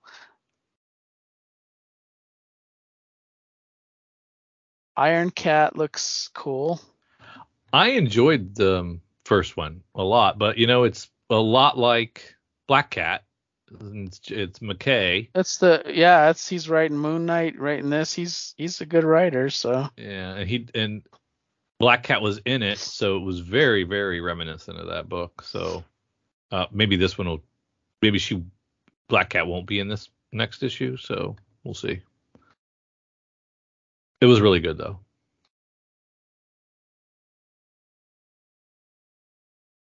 Wild Cards number one, a bunch of Star Wars. Bunch of Star Wars, yeah. Ooh, I do like that Venom uh Kyle Hotz cover. Oh my god, I love his art. I don't usually get cover Bs, but I might have to get this one. it might put you over the top. I love this guy. Um he's very much from the Kelly Jones school. Um Oh, he's just uh a hor- he's usually a horror artist and I just love his uh rendering there. Sometimes artists just draw you in. yeah.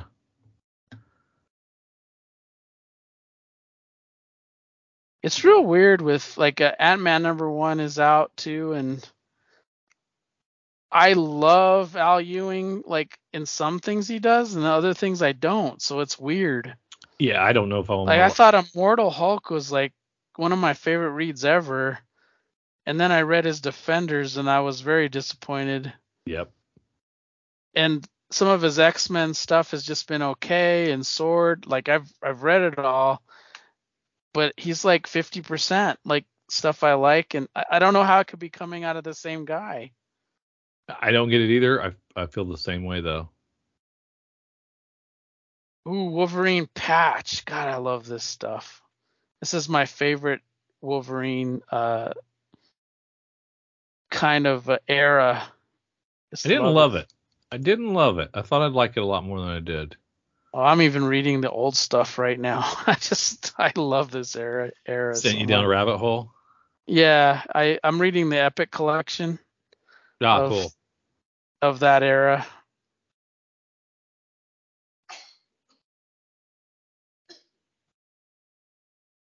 Dynamite. Are you gonna do the wild cards? No. I'm gonna try it. I know they're novel based, but I'm gonna try it because it's like a superhero novel. Yeah, I don't. I don't think I am. It's been done before, so it's not a spec thing. All right. Uh, that's a good jumping on point if you want to try something. Avatar is collecting all the Dan the Unharm- Harmables pretty cheap. Did Did you read that? Oh yeah, I loved it. Oh God, I love Dan the Unharmable. Oh, I loved. I was. I was so all in on Avatar back then. I I read everything and I loved everything they ever did. And I don't know what happened to them, but I loved their stuff. well, they had like Garth Ennis and like they had like the best writers, Alan Moore, and then they had those European artists that were so hyper detailed. I don't know it was what beautiful. It was a, it was a perfect match, but I don't- yeah, I don't know what happened. People must not have gravitated to it. yeah, I don't know. Yeah, I love. I love. The only stuff. thing the only thing I could think of is they're adult oriented and violent and sexual and I don't know if that appeals to a mass audience. I don't know how they're in business right now. I mean, there's it's got to be like one Well, guy. that's the same thing. It's this it's the, some guy selling out of his garage the in inventory. That's what it seems like, right? Yeah, and it's happening on Boundless too. So it's Avatar and Boundless, which is the same company. Yeah, So they've got to they got to be down to a skeleton thing. crew. They But if can't- anybody hasn't gotten Dan the Unharmable, they should jump in on that. That's so good. yeah, it's it's twenty a- bucks for six issues. Right. And and you can get both bundles in this pack. That was excellent. Yeah, I mean, I, I was looking at the the cross and I was like, oh, that's pretty good too. I might have to jump in and get all those crossed. I Oh, imagine at some point they're going to be blown out like really cheap. I think I missed something. I missed the Guillem March Vampirella Year One. Damn it! Where's this? Oh, it's the Dynamite. I love Guillem March. He's my, I do too. one of my favorite. And he's got a What's he doing? Vampirella Year One cover. Oh. Oh damn. I I Oh. think I missed that on that boat. So that's back up in Dynamite.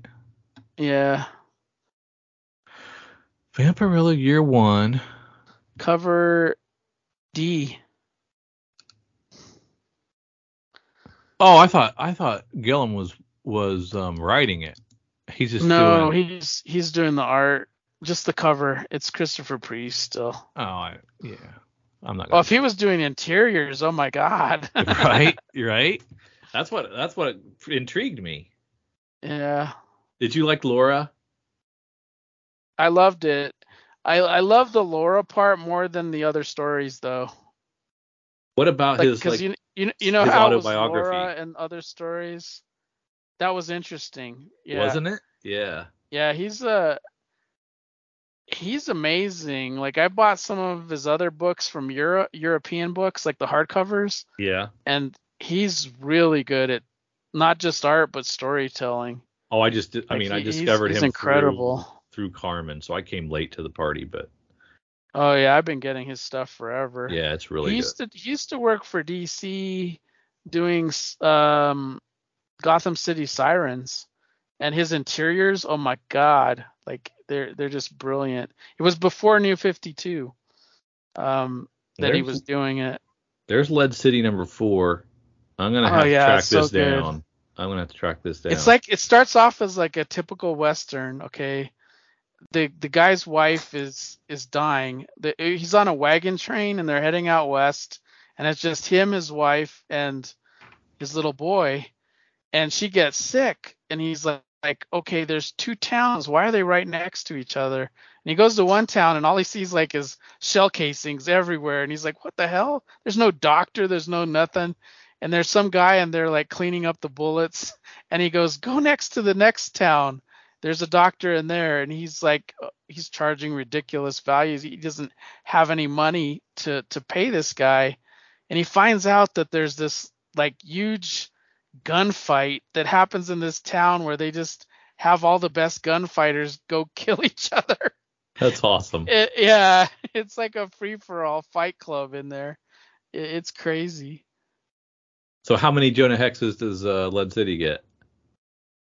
I think as a western, it it works better than Gunslinger Spawn because Gunslinger Spawn is Right. is in current time. Uh, I would say eight eight out of ten. Like it Man, that's because it's kind of it's kind of unique. Like I haven't Yeah. seen a western do this weird thing. Um, I like it. Yeah, I'm gonna have to check that out. So we're back at going through the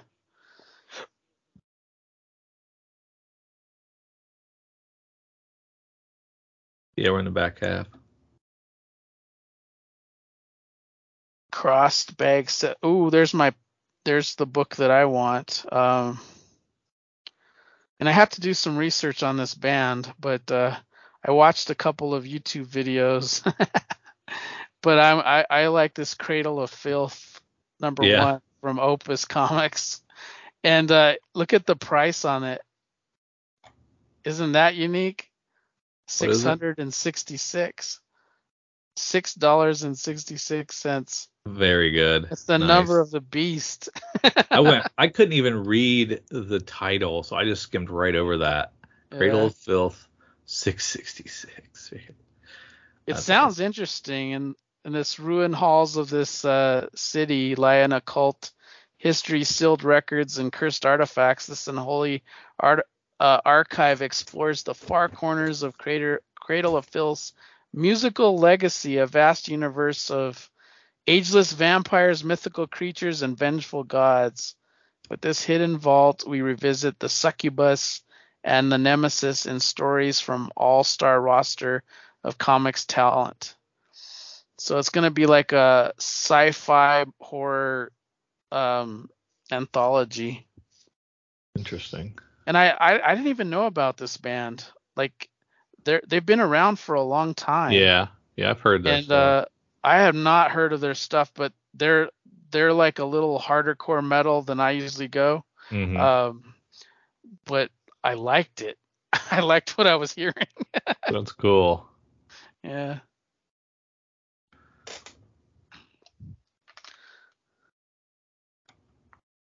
Opus Comics has Crystal Planet number two.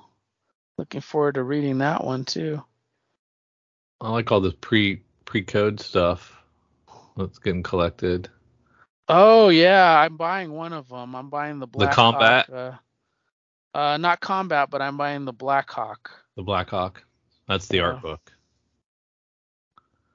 No, it's the PS art book, but Oh, it's okay. it's actually comics. Oh, okay. PS Art Books takes all of the public domain available product that they can find, like that they can put together, and then they publish it. Oh, interesting. Yeah.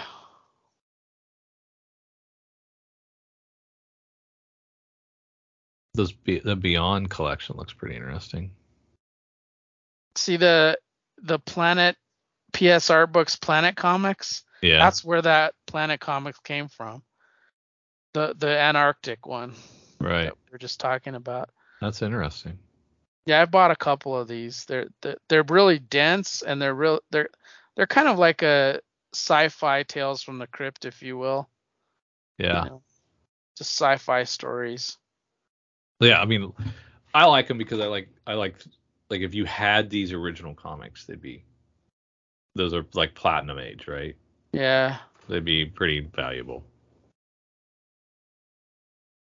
And they're really neat, interesting reads. Pre-code stuff is really interesting. There's Eerie Comics number one magazine. That looks pretty interesting too. Yeah. I these these I want so bad because the the, the original magazines are pretty expensive. Yeah. But They're a lot of money for one magazine, like sixteen ninety nine. It, it's it's Some lot. magazines are nowadays. Magazines are ridiculous. Yeah, I, I I still like the prices for like back issue magazine and you know the ones from TwoMorrows. They're quite affordable. Are they under ten still? Yeah, nine ninety nine. Okay. But yeah, I know. I know Kirk is buying this combat one for sure. Yeah. And Blackhawk is is my favorite DC war book. Like he'll go with Rock and I'll go with Blackhawk. Yeah, I go with Rock too. I just I love the these Blackhawk comics. But I haven't. I don't know. I haven't revisited all my old Sergeant Rock lately, so it might not hold up. I don't know. It holds up. If your mind can if you liked it then you'll like. I loved now. it then. They like I wore them out. Like Yeah. I read them over and over again.